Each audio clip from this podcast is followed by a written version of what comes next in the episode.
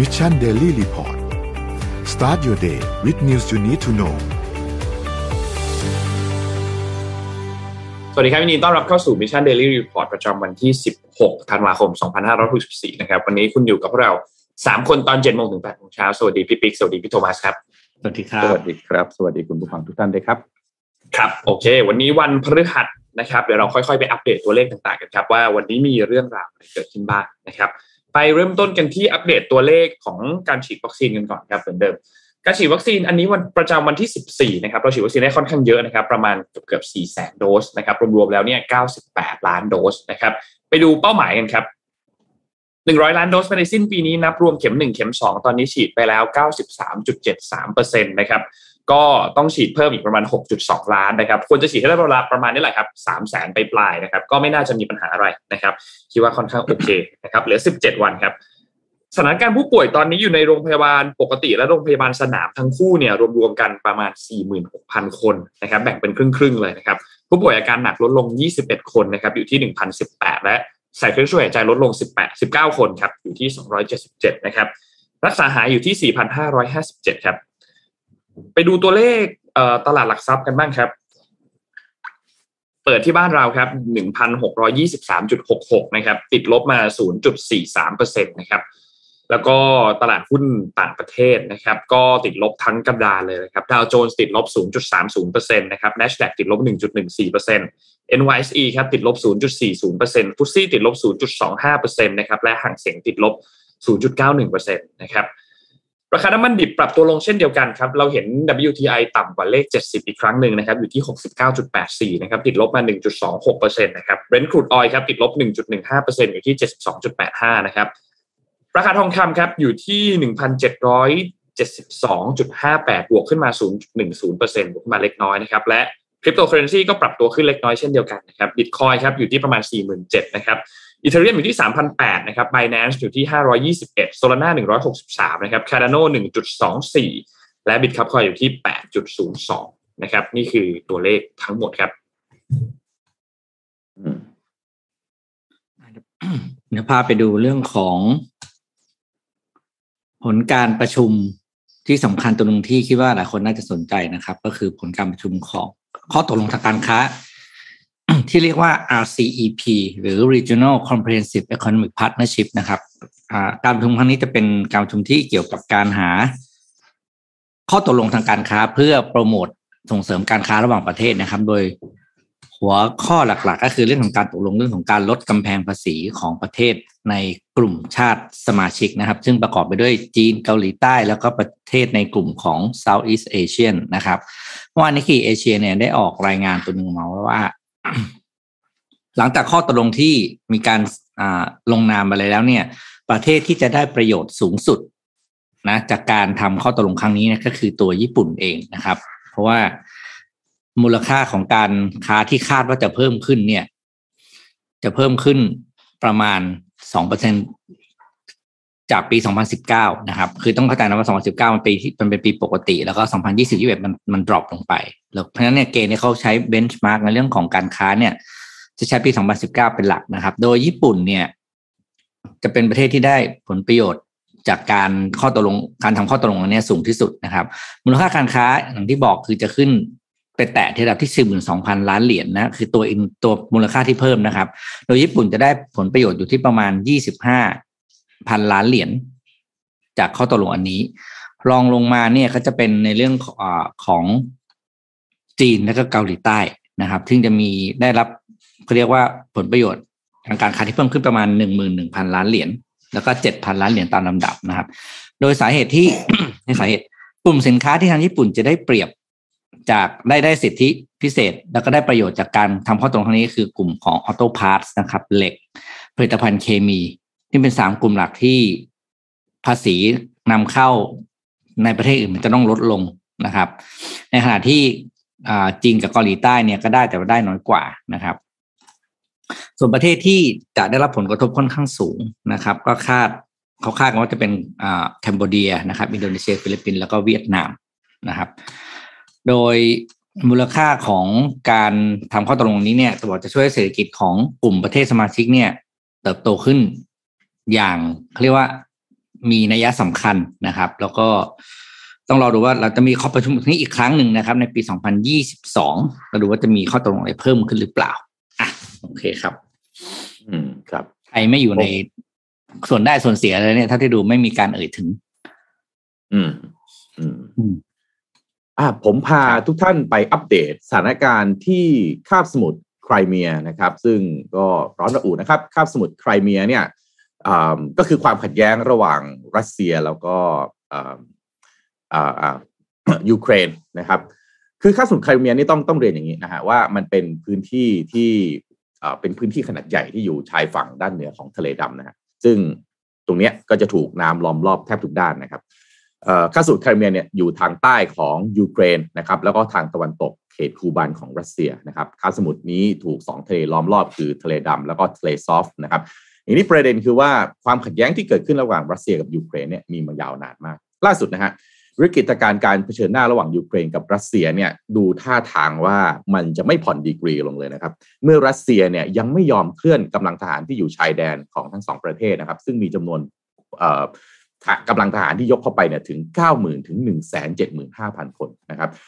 เพื่อที่จะลดสภาวะความกดดันแล้วก็เป็นไปได้มาก ๆ ครับตอนนี้ที่รัสเซียจะตัดสินใจรุกเข้าไปในยูเครน นะครับล่าสุดนะครับประธานาธิบดีสหรัฐโจไบเดนนะครับได้พูดคุยกับผู้นำรัสเซียคือวลาดิเมียร์ปูตินเนี่ยนานกว่า 2 ชั่วโมงผ่านระบบวิดีโอนะครับก็ใช้ทุกทางเลยครับ ทั้งคำพูดชักชวนแล้วก็ขู่ให้เห็นผลร้ายนะครับ ถ้ารัสเซียบุกยูเครนจริงเพราะเห็นอยู่แล้วว่าการชุมนุม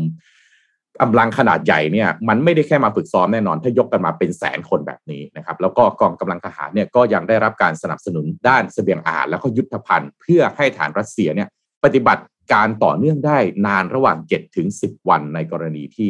ยุกยุบุกยูเครนครับล่าสุดเนี่ยเป็นการประชุมสุดยอดผู้นำชาติมหาอำนาจทั้งสองครั้งนะครับเป็นเป็นครั้งแรกนะครับ หลังจากที่ไบเดนได้เป็นผู้นำสหรัฐในเดือนมกราคม หลังจากที่พูดพูดคุยกันนะฮะปูตินก็แถลงต่อผู้สื่อข่าวว่าตนเองเนี่ยมองไม่เห็น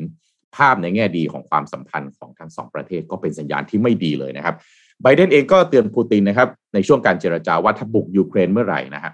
รัสเซียจะถูกมาตรการตอบโต้หนักด้านเศรษฐกิจอย่างที่ไม่เคยโดนมาก่อนแน่นอนนะครับ ทั้งสองฝ่ายก็แสดงความสนใจที่จะ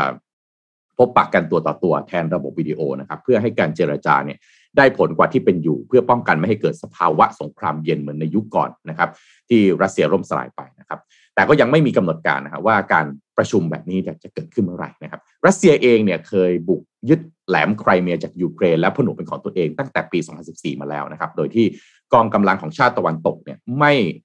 มีปฏิกิริยาหรือว่าต่อต้านเลยนะครับคำขู่ของไบเดนนะครับดูเหมือนจะไม่มีน้ำหนักพอนะครับล่าสุดรัฐมนตรีต่างประเทศของกลุ่ม G7 ซึ่งเป็นกลุ่มชั้นนำด้านเศรษฐกิจนะครับก็เลยออกแถลงการเตือนรัสเซียครับ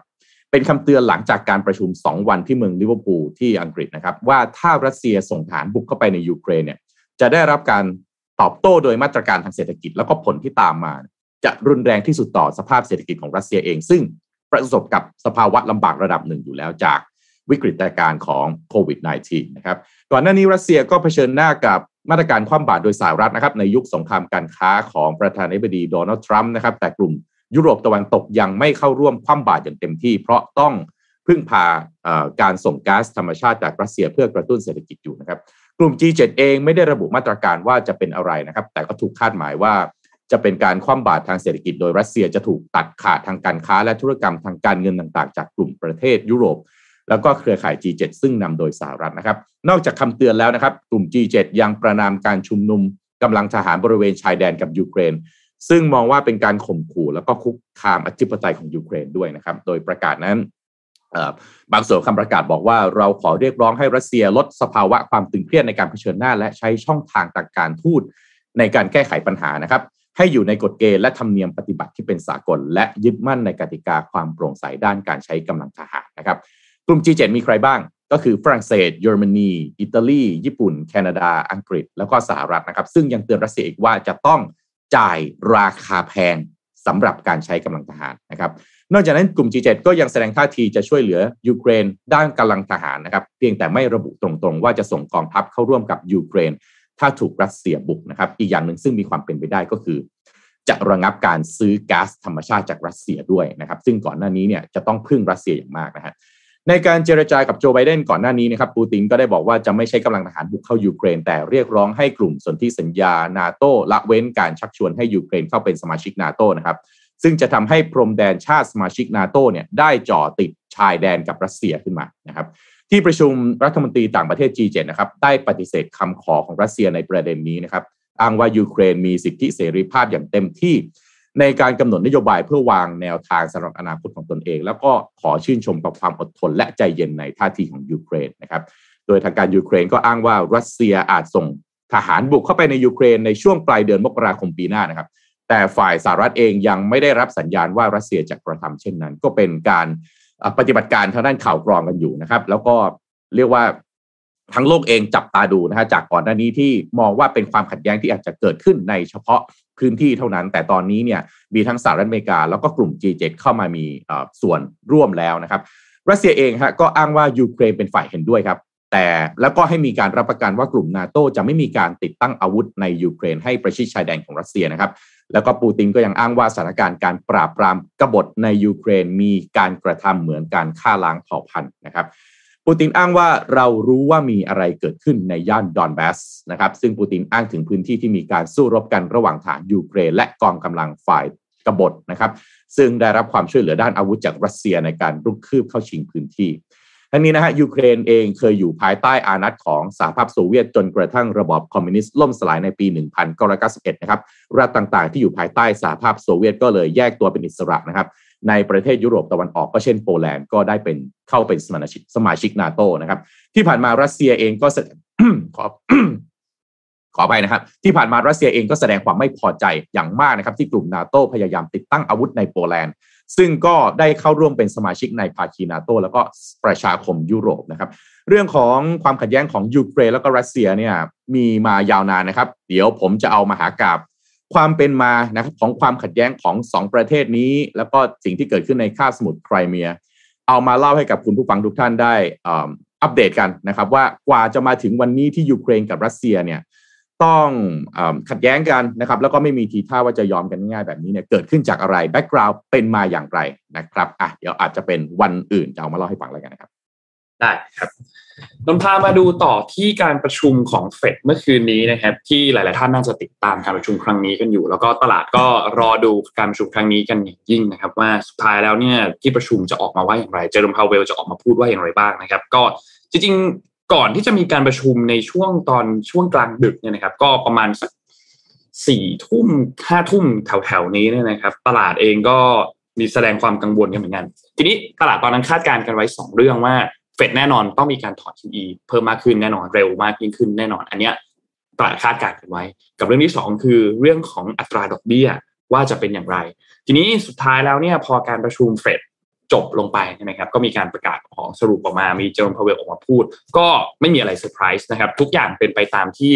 นักวิเคราะห์หลาย ๆ ท่านเนี่ยมีการคาดการณ์กันไว้ตลาดการคาดการณ์กันไว้นะครับ อย่างแรกเลยก็คือเรื่องของการขึ้นอัตราดอกเบี้ยนะครับ จากเดิมเนี่ยการขึ้นอัตราดอกเบี้ยมีการพูดคุยกันไว้ว่าในปีหน้าปี 2022 เนี่ยจากเดิมที่เขาอัตราดอกเบี้ยแตะเกือบเกือบศูนย์เนี่ยนะครับ จะขึ้นมา 3 ครั้ง ทางด้านของเฟดก็ยังคงไว้นะครับจะขึ้นอัตราดอกเบี้ยในปี 2022 อีก 3 ครั้งในปีหน้านะครับส่วนอีกเรื่องหนึ่งคือเรื่องของการเริ่มถอน QE นะครับการถอน QE ก่อนหน้านี้เนี่ยจริงๆแล้วเนี่ยนะครับจะถอนเนี่ยนะครับสิ้นเสร็จสิ้นเนี่ยในเดือนมิถุนายนปี 2022 นะครับ ก็จะเริ่มทำการถอนออกมาเนี่ยเดือนละ 15,000 ล้านดอลลาร์สหรัฐนะครับ แต่ทีนี้ก็มีการปรับ การถอน QE ให้เร่งขึ้นกว่าเดิมประมาณ 2 เท่านะครับ จากเดิมเนี่ยอยู่ประมาณเดือนละ 15,000 ล้านดอลลาร์สหรัฐก็จะปรับการผ่อนให้เป็น 30,000 ล้านดอลลาร์สหรัฐนะครับ ก็ทำให้อันนี้เป็นตัวเลขที่สูงมากยิ่งขึ้น accelerate ขึ้น 2 เท่านะครับ จากเดิมที่น่าจะเสร็จในเดือนมิถุนายนปีหน้า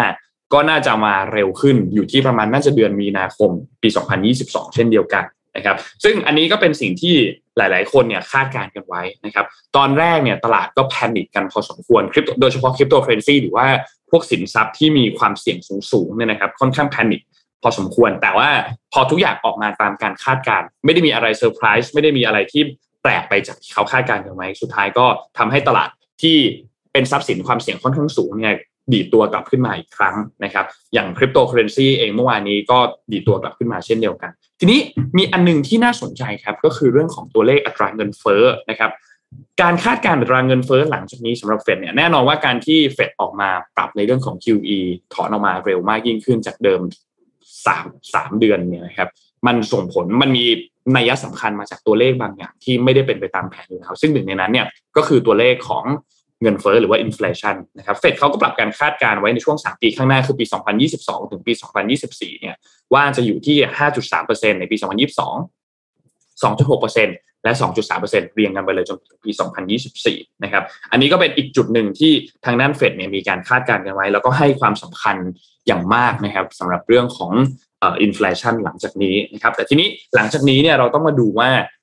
ผลกระทบของมันเนี่ยจะเกิดกับตลาดคริปโตเคอเรนซีมากกว่านี้อีกหรือเปล่าจะมีอะไรอีกไหมที่มามากกว่านี้นะครับ อันนี้เป็นเพียงฝั่งของนโยบายทางการเงินของธนาคารกลางสหรัฐ ซึ่งต้องบอกว่าถ้าในช่วง 24 ชั่วโมงเนี้ยอันเนี้ยส่งผลกระทบมากที่สุดแล้วนะครับแต่อย่างไรก็ตามตลาดคริปโตเองในช่วง 24 ชั่วโมงที่ผ่านมา หลังจากที่มีการประกาศของเฟดเนี่ยนะครับ ก็เป็นบวกนะครับบิตคอยน์ อีเธอเรียมและพวกนี้ก็บวกกันประมาณเกือบเกือบสิบเปอร์เซ็นต์อยู่ที่ประมาณหกถึง แปดถึงเก้าเปอร์เซ็นต์ประมาณนี้นะครับก็ไม่มีอะไรเซอร์ไพรส์ครับสำหรับการประชุมเมื่อวานนี้นะครับแต่ว่าก่อนหน้านี้เนี่ยอย่างที่เราเห็นครับว่าในช่วงวันนั้นเนี่ยวันนี้ที่เรารายงานตัวเลขตอนเริ่มต้นเนี่ยจะเห็นว่าราคาน้ำมันร่วงตลาดหุ้นต่างประเทศ ช่วงแรกก็ร่วงนะครับก็เป็นตัวเลขที่มีการคาดการณ์ไว้ก่อนหน้านี้เช่นเดียวกันนะครับหลังจากนี้ต้องรอติดตามกันดูต่อครับว่าจะมีอะไรอีกไหมครับ อืมจริง ๆ คนก็เก่งนะครับว่าหลังการประชุมเฟดแล้วเนี่ยคริปโต ทั้งหลายสกุลทั้งหลายนี่จะเรียกว่าร่วงกันหรือเปล่านะครับ แต่ว่าก็เมื่อวานนี้เหมือนกับไม่มีปัญหาอะไรนะครับ ก็ยังไปต่อกันได้นะครับ อีกอันหนึ่งที่น่าสนใจก็คือการให้สัมภาษณ์ของโจไบเดนด้วยนะครับ นักข่าวไปถามในกรณีกรณีของรัสเซียแล้วก็ยูเครน ผมเสริมให้สำหรับข่าวเมื่อกี้ที่ผมเล่าไปที่ที่ทาง G7 นะครับ มีออกมาแถลงการตอบโต้รัสเซียนะครับ แต่ว่า นักข่าวเองก็ไปถามโจไบเดนนะครับ เพราะว่าเรื่องนี้น่าจะมีความสำคัญต่อเศรษฐกิจนะครับ แล้วก็การที่จะต้องใช้ resource นะครับหรือทรัพยากรสำหรับการจัดการในความขัดแย้งของยูเครนแล้วก็รัสเซียถ้าหากเกิดการบุกขึ้นมาจริงๆเนี่ยนะครับ ผู้สื่อข่าวก็ถามโจไบเดนนะครับว่าหากรัสเซียเปิดฉากบุกรุกรานยูเครนจริงๆเนี่ยทางสหรัฐอเมริกาจะทำยังไงนะครับไบเดนก็ตอบว่าความเป็นไปได้ที่จะส่งทหารสหรัฐเข้าไปในยูเครน ในกรณียูเครนถูกรัสเซียรุกราน ไม่เคยอยู่ในแผนการของรัฐบาลสหรัฐนะครับ ซึ่งอพอมีคำกล่าวนี้ออกมาจากโจไบเดนนะครับ ก็ทำให้หลายๆสื่อนะครับ รวมถึงตัวเลขทางเศรษฐกิจหลาย ๆ ตัวเนี่ย ก็ตอบรับไปในทางที่ดีนะครับ อย่างไรก็ดีนะโจไบเดนก็ยังบอกว่าในกรณีความตึงเครียดครั้งนี้เนี่ยจำเป็นที่สหรัฐและและกองทัพของชาติสมาชิกนาโตนะครับต้องเสริมกำลังตามภาคตะวันออกของประเทศสมาชิกนาโตในยุโรปเพื่อเสริมแนวป้องกันนะครับ ถ้า refer ไปเมื่อกี้นะครับในการประชุมของ G7 นะฮะก็มีการหารือเรื่องความกังวล แล้วก็ออกมาแล้วเรื่องว่าจะคว่ำบาตรรัสเซียแน่นอนนะครับ ขณะที่ด้านสหรัฐอเมริกาเนี่ยดูแลยังจะสงวนท่าทีอยู่นะครับ อีกอีกที่หนึ่งที่ควรจะต้องให้ความสำคัญคือกระทรวงต่างประเทศของสหรัฐนะครับ อันเนี้ย มองว่ารัฐบาลกำลังจะส่งนางคาเรนดอนฟรีดนะครับเจ้าหน้าที่การทูตระดับสูงประจำภูมิภาคยุโรปนะครับไปยังกรุงเคียฟของยูเครนนะครับตามด้วยกรุงมอสโกของรัสเซียระหว่างวันที่ 13ถึง15 ธันวาคมนี้คือเมื่อวานนี้นะฮะเพื่อเข้าหารือกับตัวแทนรัฐบาลหวังคลี่คลายสถานการณ์ในภูมิภาคจอร์นบาสหรือยูเครนตะวันออกนะครับแล้วก็ประธานาธิบดีหลังจากที่มีการประชุมกับปูตินไปแล้วก็ พยายามที่จะมีการนัดหมายแบบตัวต่อตัวเพื่อพบเจอกันด้วยนะครับดังนั้นเราจะเห็นว่ายูเครนกับรัสเซียนะฮะสหรัฐอเมริกาใช้ยุทธวิธี จะเรียกว่ายุทธวิธีทางการทูตแทบจะร้อยเปอร์เซ็นตไม่เหมือนกับความขัดแย้งที่เกิดขึ้นระหว่างจีน แล้วก็ไต้หวันที่มีการดีพลอยนะฮะยุทธโภปกรณ์ต่างๆ ทางการอาหารไหมฮะไม่ว่าจะเป็นทางอากาศทางเรือนะครับ แล้วก็มีการประกาศแถลงการต่างๆ ที่ค่อนข้างจะเอ่อ aggressive นะฮะ แต่ถ้าเราดูอันนี้ในในความสัมพันธ์ระหว่างรัสเซียแล้วก็สหรัฐอเมริกาเนี่ยดูจะเบาลง ซึ่งหลายนักวิเคราะห์นะครับ แล้วก็ผู้ผู้เชี่ยวชาญก็มองว่าสหรัฐอเมริกาเองเนี่ยไม่ต้องการเปิดศึกหลายด้านครับ ตอนนี้ต้องชนกับจีน ต้องรักษามิตรอย่างไต้หวันเอาไว้ให้ดีที่สุด เนื่องจากเรื่องของอุตสาหกรรม chipset นะครับ semiconductor แล้วก็จึงพยายามอยากที่จะรักษาเพื่อนอย่างรัสเซียเอาไว้นะครับ เพราะรัสเซียกับจีนนี่มันต่อกันเลยนะครับงั้นถ้าเกิดว่าเปิดศึกกับรัสเซียด้วย เปิดศึกกับจีนด้วยสหรัฐอเมริกาลำบากแน่นอน ในขณะที่ยูเครนเองเนี่ยสหรัฐอเมริกาเองก็อันนี้ในมุมมองนักวิเคราะห์นะครับ ยังไม่ได้มีผลประโยชน์โดยตรง เท่ากับสิ่งที่สหรัฐอเมริกาได้ผลประโยชน์จากไต้หวัน ก็คือต้องพึ่งพาไต้หวันในเรื่องของการผลิตเทคโนโลยีเรื่องของเซมิคอนดักเตอร์นะครับเพราะฉะนั้นเราจะเห็นว่าสหรัฐอเมริกาโจไบเดนพูดชัดเจนมาก ไม่ส่งกำลังการทหารนะครับ และจะเน้นการส่งเจ้าหน้าที่การทูตระดับสูงด้วย เข้าไปทั้งสองประเทศเพื่อหารือกับตัวแทนรัฐบาลนะครับ คุณผู้ฟังคิดเห็นอย่างไรครับ ชอบวิธีการแบบไหนมากกว่ากัน ช่วยคอมเมนต์มาหน่อยได้ไหมครับผมก็อยากรู้ว่าเอ๊ะในมุมมองของเราเนี่ย เราอยากให้เออเขาใช้ยุทธีการอาหารบ้างไหมหรืออ่าใช้ทางการทูตแบบนี้แหละ โอเคแล้วนะครับ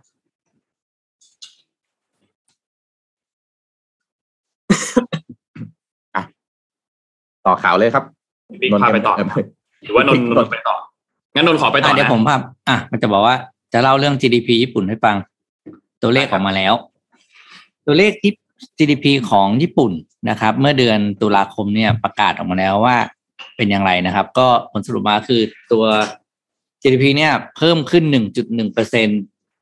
จากช่วงเดียวกันของจากโน่จากเมื่อเดือนกันยายนเพราะเวลาญี่ปุ่นเขาเทียบเขาจะเทียบเดือนก่อนหน้านะครับ ซึ่งเป็นเป็นตัวเลขสูงสุดในรอบ 12 เดือนนะครับ โดย หน่วยงานที่ออกมาเปิดเผยตัวเลขก็คือ Japan Center of Economic Research นะครับ บอกว่าตัวเลขที่ขึ้นมาเนี่ย1.1เปอร์เซ็นเนี่ยก็ถือว่าเป็นตัวเลขที่อยู่ในความคาดหมายนะครับ แล้วก็สาเหตุที่ทำให้เกิดตัวเลขเป็นบวกได้เนี่ยมาจากสองส่วนด้วยกันหนึ่งตัวแรกเลยแน่นอนก็คือเรื่องของตัวเลขจากภาคบริการนั่นคือการใช้จ่ายในเรื่องของการไปนั่งทานอาหารร้านข้างนอกอะไรพวกนี้นะครับ เพราะว่า มีการผ่อนคลายมาตรการเกี่ยวกับโควิด -19 นะครับ ส่วนที่สองก็คือ ตัวเลขจากการลงทุนในส่วนของ corporate sector นะครับ คือการลงทุนสร้างโรงงาน แล้วก็การจ้างงานที่กลับมาเพิ่มขึ้นนะครับ โดยในเดือนตุลาคมที่ผ่านมาเนี่ยภาคการผลิตรถยนต์ของญี่ปุ่นเนี่ย เติบโตเป็นประวัติการ แล้วก็มีเขาเรียกว่ากำลังการผลิตมีออเดอร์เข้ามาเพิ่มขึ้นถึง 27.8%เมื่อเทียบกับเดือน กันยายนที่ผ่านมานะครับ แล้วก็ส่งผลทำให้ภาคยานยนต์เนี่ยกลายเป็นพระเอกของญี่ปุ่นในตอนนี้ที่ขับเคลื่อนเศรษฐกิจอยู่นะครับ ในขณะที่ตัวเลขด้านนึงครับ ตัวเลขในเรื่องของการส่งออกสินค้าอื่นๆ เนี่ย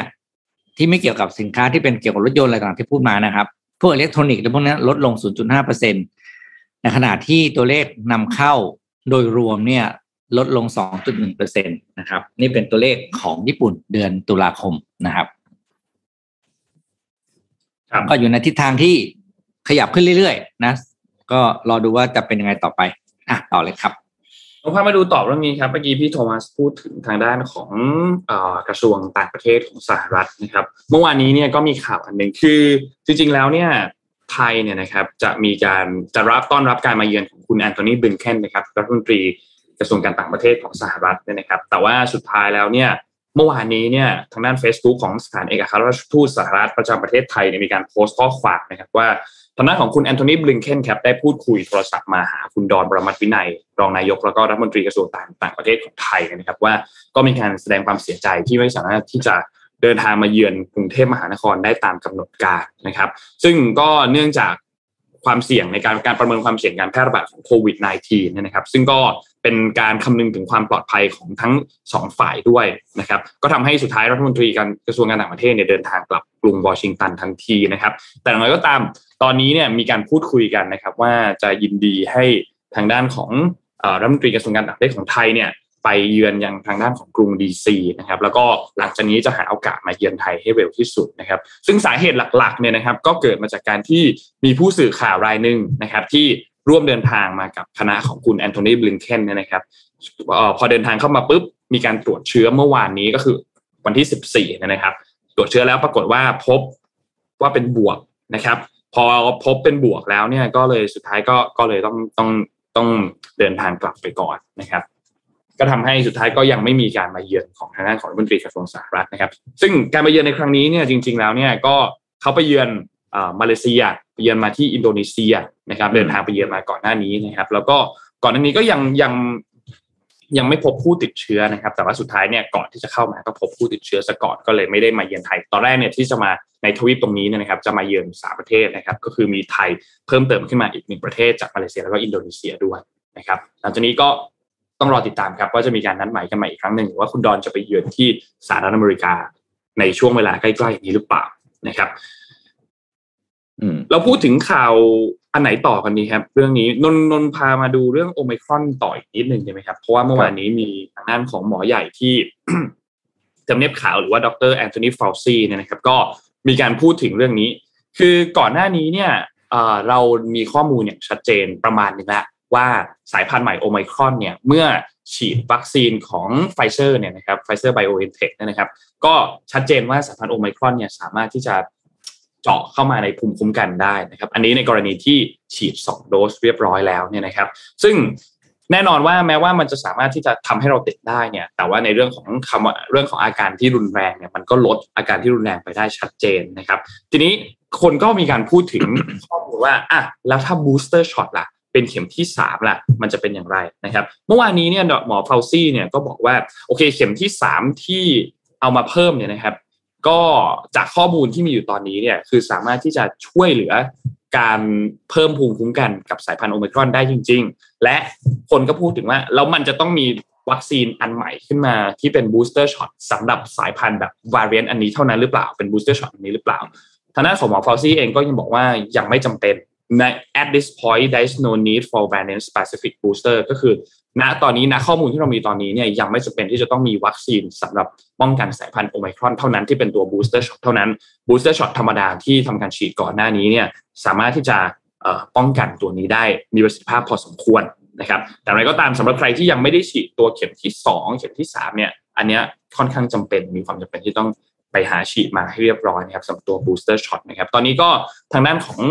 อ่อสบคเองเขาก็มีการปรับปรุงปรับแผนในการฉีดตัว booster shot ต่าง ตามพื้นที่ต่างๆอย่างเช่นตัวที่บางซื่อที่อะไรต่างๆเนี่ยก็มีการปรับแผนตรงนี้เหมือนกันนะครับ เพื่อ boost เข็มที่อืม3ให้ได้รวดเร็วมากที่สุดด้วยนะครับ ก็ติดตามข้อมูลในทีมเราเคยเอามาเล่าให้ฟังแล้วทีหนึ่งก็ระมัดระวังกันครับสายพันธุ์โอไมครอน ที่ไทยตอนนี้รู้สึกว่าจะเจอแล้วเนี่ยคือ13รายนะครับอืมซึ่งเป็นในทั้งหมดเข้าเป็นการเดินทางมาจากต่างประเทศทั้งหมดนะครับ ยังไม่มีการติดภายในประเทศนะครับ เดินทางมาจากต่างประเทศทั้งหมดก็ ก็ ก็กังวลกันไว้หน่อยก็ดีเหมือนกัน กังวลกันไว้หน่อยก็ดีเหมือนกันนะครับ และที่อังกฤษติดเอไหมงตอนนี้เนี่ยหนักนะครับอืมที่อังกฤษที่อังกฤษต้องบอกว่าหนักมากๆนะครับ แล้วก็ทางด้านนักวิทยาศาสตร์เองที่เขาทำการทดสอบตัวเชื้อของสายพันธุ์โอไมครอนเนี่ย เมื่อเทียบกันเอามาเพาะกันบนแบบเนื้อเยื่อเนี่ยนะครับ พบว่ามันโตเร็วกว่าสายพันธุ์เดลต้า70เท่า อันนี้เป็นข้อมูลที่ทางด้าน The Guardian มีการตีพิมพ์มาวันนี้นะครับ เป็น studyอันหนึ่งนะครับ ตีพิมพ์ออกมา ว่าเทียบกันระหว่างสายพันธุ์โอไมครอนกับเดลต้าก็น่ากลัวครับ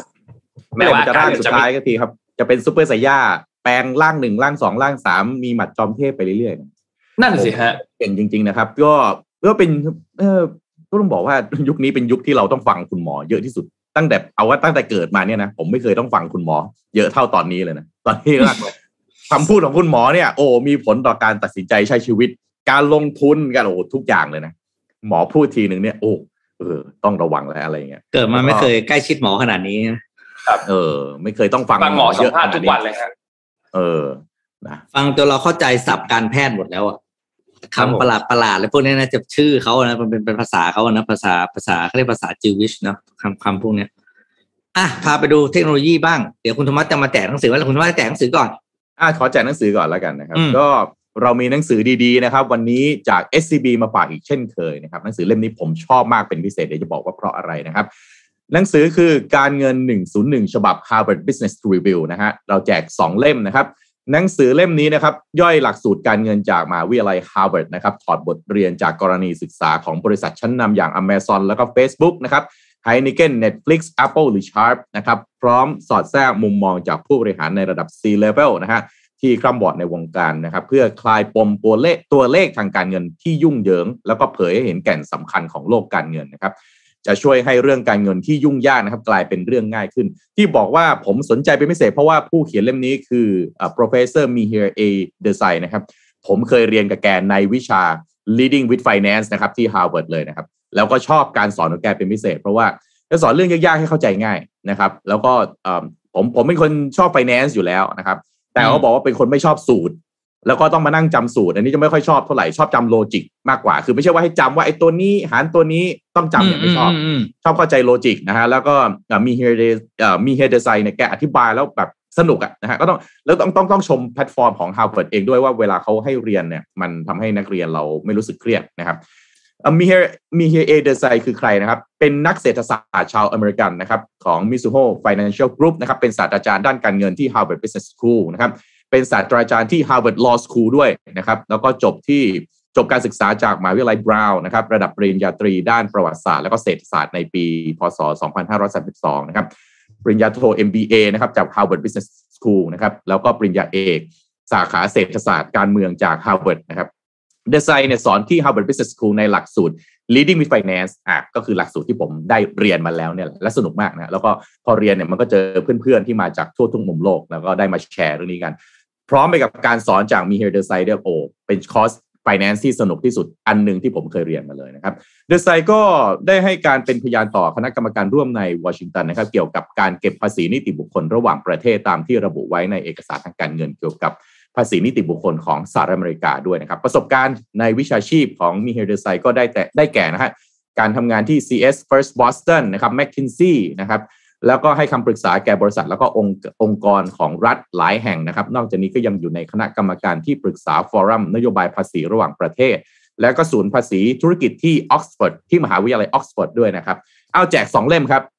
ช่วยกันคอมเมนต์แล้วก็แชร์ก่อนเอาที่อย่างอย่างแรกแต่ที่หนึ่งแชร์ก่อนนะครับ แล้วก็คอมเมนต์มาเลยครับว่า ทำไมฮะหนังสือเล่มนี้จึงควรเป็นของคุณผมได้ของผมแล้วผมจะคอมเมนต์ว่าเพราะผมเคยเรียนกับมิเฮเอเดอร์ไซนะครับผมอยากได้มากนะครับ เดี๋ยวมาแย่งกัน ผมจะเป็นหนึ่งในคนที่จะไปแย่งหนังสือเล่มนี้กับคุณผู้ฟังทุกท่านด้วยนะครับอ่าแจกครับสองเล่มจาก SCB นะครับ ก็เอาสำหรับเออนะฮะสำหรับทาง Facebook อย่าลืมกดแชร์ก่อนนะครับ แล้วก็ YouTube อย่าลืมกดถูกใจแล้วคอมเมนต์กันเข้ามานะครับสำหรับใครที่ชมย้อนหลังก็ร่วมสนุกได้ด้วยนะฮะเดี๋ยวสมมูลจะประกาศผลหลังจากนี้หนึ่งสัปดาห์ครับผม โอเค อ่า เดี๋ยวพาไปดูเรื่องของเทคโนโลยีกันบ้างนะครับ Oppo นะครับ เป็นแบรนด์มือถือ แบรนด์ที่สี่ของโลกที่เปิดตัวโทรศัพท์ที่เป็นแบบพับได้นะเรียก foldable smartphone นะครับ ก็เพิ่งเปิดตัวไปเมื่อวันเมื่อวานนี้เองนะ แบบสดสดๆร้อนๆนะครับ โดย Apple เนี่ยก็ ออกมาแข่งกับ Galaxy C Fold 3 แล้วก็รุ่นอื่นๆนะครับ โดยเมื่อวานนี้เปิดตัวออกมาแล้วนะครับ โดยสเปคของเครื่องเนี่ยก็คือมีขนาดด้านจอหน้าจอด้านในอยู่ที่ 7.1 นิ้วนะครับ ขนาดที่กลางออกแล้วก็ถ้าไม่กลางคือเปิดของ Apple นี่คือเปิดแล้วยืดได้ด้วยนะครับ คือไม่ใช่เปิดอย่างเดียวนะเรียกกลางคือคำว่ากลางกันนะกลางแล้วก็ยังยืดได้อีกนะครับ คือกลางแล้วยืดเนี่ย7.1นิ้วนะครับขนาดที่กลางแล้วก็ไม่ยืดเนี่ยอยู่ที่5.49นิ้วนะครับ โดยทาง Oppo บอกว่ามันจะของเขาเนี่ยเป็นเทคโนโลยีที่ที่ล้ำที่สุดแล้วนะครับ ในเรื่องของ affordable phone ตัวนี้ แล้วก็ภายในตัวรุ่นของมันเองเนี่ย มีการจดสิทธิบัตรย่อยๆ ลองๆ ไว้เนี่ยถึง125รายการนะครับ เกี่ยวกับโทรศัพท์รุ่นนี้เพียงรุ่นเดียวนะครับ ก็ราคาขายในบ้านเรายังไม่เปิดตัวนะครับ ผมผมไม่ผมไม่แน่ใจนะอาจจะเปิดแล้วขอโทษทีแต่ว่าผมได้ดูยังไม่เห็นว่าเปิดตัวแล้วหรือยังนะครับ ก็ เขาบอกหมายมั่นปั้มเลยว่าโทรศัพท์ตัวนี้เนี่ยจะเป็นตัวพลิกเขาเรียกว่าพลิกเกมนะของตัว foldable phone เพราะว่าปัจจุบันนี้ Oppo เนี่ยก็ยังมี bucket share ตามหลังซัมซุงอยู่ค่อนข้างเยอะในเรื่องในเรื่องของโทรศัพท์แบรนด์ทั่วไป แต่ถ้า segment ของ foldable phone เนี่ย Oppo บอกว่าเขามั่นใจว่าจะชนะอ่า foldable phone ของซัมซุงและค่ายอื่นได้ ต้องรอดูว่าจะเปิดตัวในราคาเท่าไหร่นะครับ แต่ดูแล้วก็สวยนะ เห็นแล้วก็แบบน้ำลายไหลเออเห็นแล้วก็น้ำลายไหลจริงๆเฮ้ยเราต้องทำงานหาเงินกันเท่าไหร่เนี่ยจะมีเงินซื้อของพวกนี้อะได้เท่าที่ได้เท่าที่ได้เท่าที่เขาออกอะจริงฮะ ออกไม่หยุดเลยครับ ออกมาทุกปีเลยอืมก็อยากอยากรู้ต้องหาเงินเท่าไหร่ก็ไป F หนังสือเล่มเมื่อกี้เนะครับอ่า How Finance Works เนี่ยการเงิน 101 ฉบับ Harvard Business Review เพื่อจะได้วิธีในการ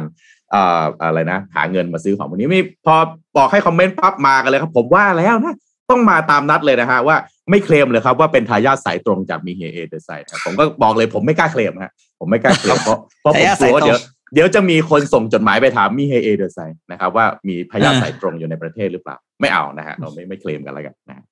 เรื่องทายาทสายตรงเมื่อวานนี้ก็ก็ก็รู้สึกว่าจะได้ข้อข้อสรุปแล้ว อ่า ได้ข้อสรุปแล้ว จากคนที่ไม่รู้เรื่องตัวรู้เรื่องอะคิดดูแล้วกันว่าลอยว่อนอยู่ในฟีดเยอะแค่ไหนอะ เต็มหน้าสื่อกันเลยทีเดียวนะก็อืมต้องบอกว่าจังหวะนี้ทำให้พี่เอครองหน้าสื่อในระดับหนึ่งกันเลยทีเดียวแต่แต่นะแต่คลองก็ในด้าอาจนไหจะนเป็นการเปิดอืมตัวในฝันทั้งฝันดีและฝันร้ายในเวลาเดียวกันนะฝันดีอืมคืออะไรคุณได้พื้นที่หน้าสื่อเต็มที่นะแต่ฝันร้ายก็คือต้องไปแก้ขยะนี้เพราะว่าดิจิ t a ลฟุตพิ้นต่างๆ เหล่านี้มันลบไม่ได้อะนะฮะพอมันไปอยู่ตามเซิร์ฟเวอร์ต่างๆ แล้วปั๊บปรากฏขึ้นมาปั๊บถามว่าตอนนี้ถ้ากดขึ้นมาแล้ว PA ขึ้นมาแล้วผมเชื่อว่าข่าวแรกที่ขึ้นมาก่อน คือข่าวทายาทสายตรงไอน์สไตน์ ข่าวอย่างอื่นยังไม่มาถามว่าตอนนี้ใครจำนโยบายที่พี่เอประกาศไปได้บ้างยังไม่ยังไม่มีใครจำนโยบายอะไรได้นะฮะจำได้เรื่องเดียวคือเรื่องไอน์สไตน์เพราะฉะนั้นได้ได้ชื่อได้ awareness นะครับ แต่อาจจะยังไม่ได้ loyalty อะเดี๋ยวเดี๋ยวอ่าเดี๋ยวเดี๋ยวไปคุยท้ายๆแล้วกันเรื่องผู้ว่านะไปที่ข่าวกันก็ได้เดี๋ยวจะยาได้วได้ได้เดี๋ยวคุยท้ายเดี๋ยวคุยท้ายเราพามาดูเรื่องนี้ครับ มี content อันหนึ่งจาก Mission to Pluto มาเล่าให้ฟังกันก็ด้วยความที่เรา พูดถึงนักวิทยาศาสตร์กันเยอะนะ ช่วงนี้เราพูดถึงอัลเบิร์ตไอน์สไตน์กันใช่ไหมครับจริงๆจะมีอีกคนหนึ่งเหมือนกันที่เป็นชื่อแรก ๆ เลยเมื่อเราพูดถึงนักวิทยาศาสตร์ก็คือเซอร์ไอแซคนิวตันนะครับ อันนี้เป็นเรื่องราวอีกด้านหนึ่ง เราไม่เราไม่ได้จะมาเล่าให้ฟังว่าในด้านวิทยาศาสตร์เขาเป็นยังไงเพราะทุกท่านน่าจะรู้จักกันแล้วกับกฎแรงโน้มถ่วงของเขานะครับ แต่ทีนี้นอกจากที่เขาจะคิดค้นพวกอุปกรณ์ทฤษฎีองค์ความรู้สำคัญแล้วเนี่ยเขาเป็นทาสแมวด้วย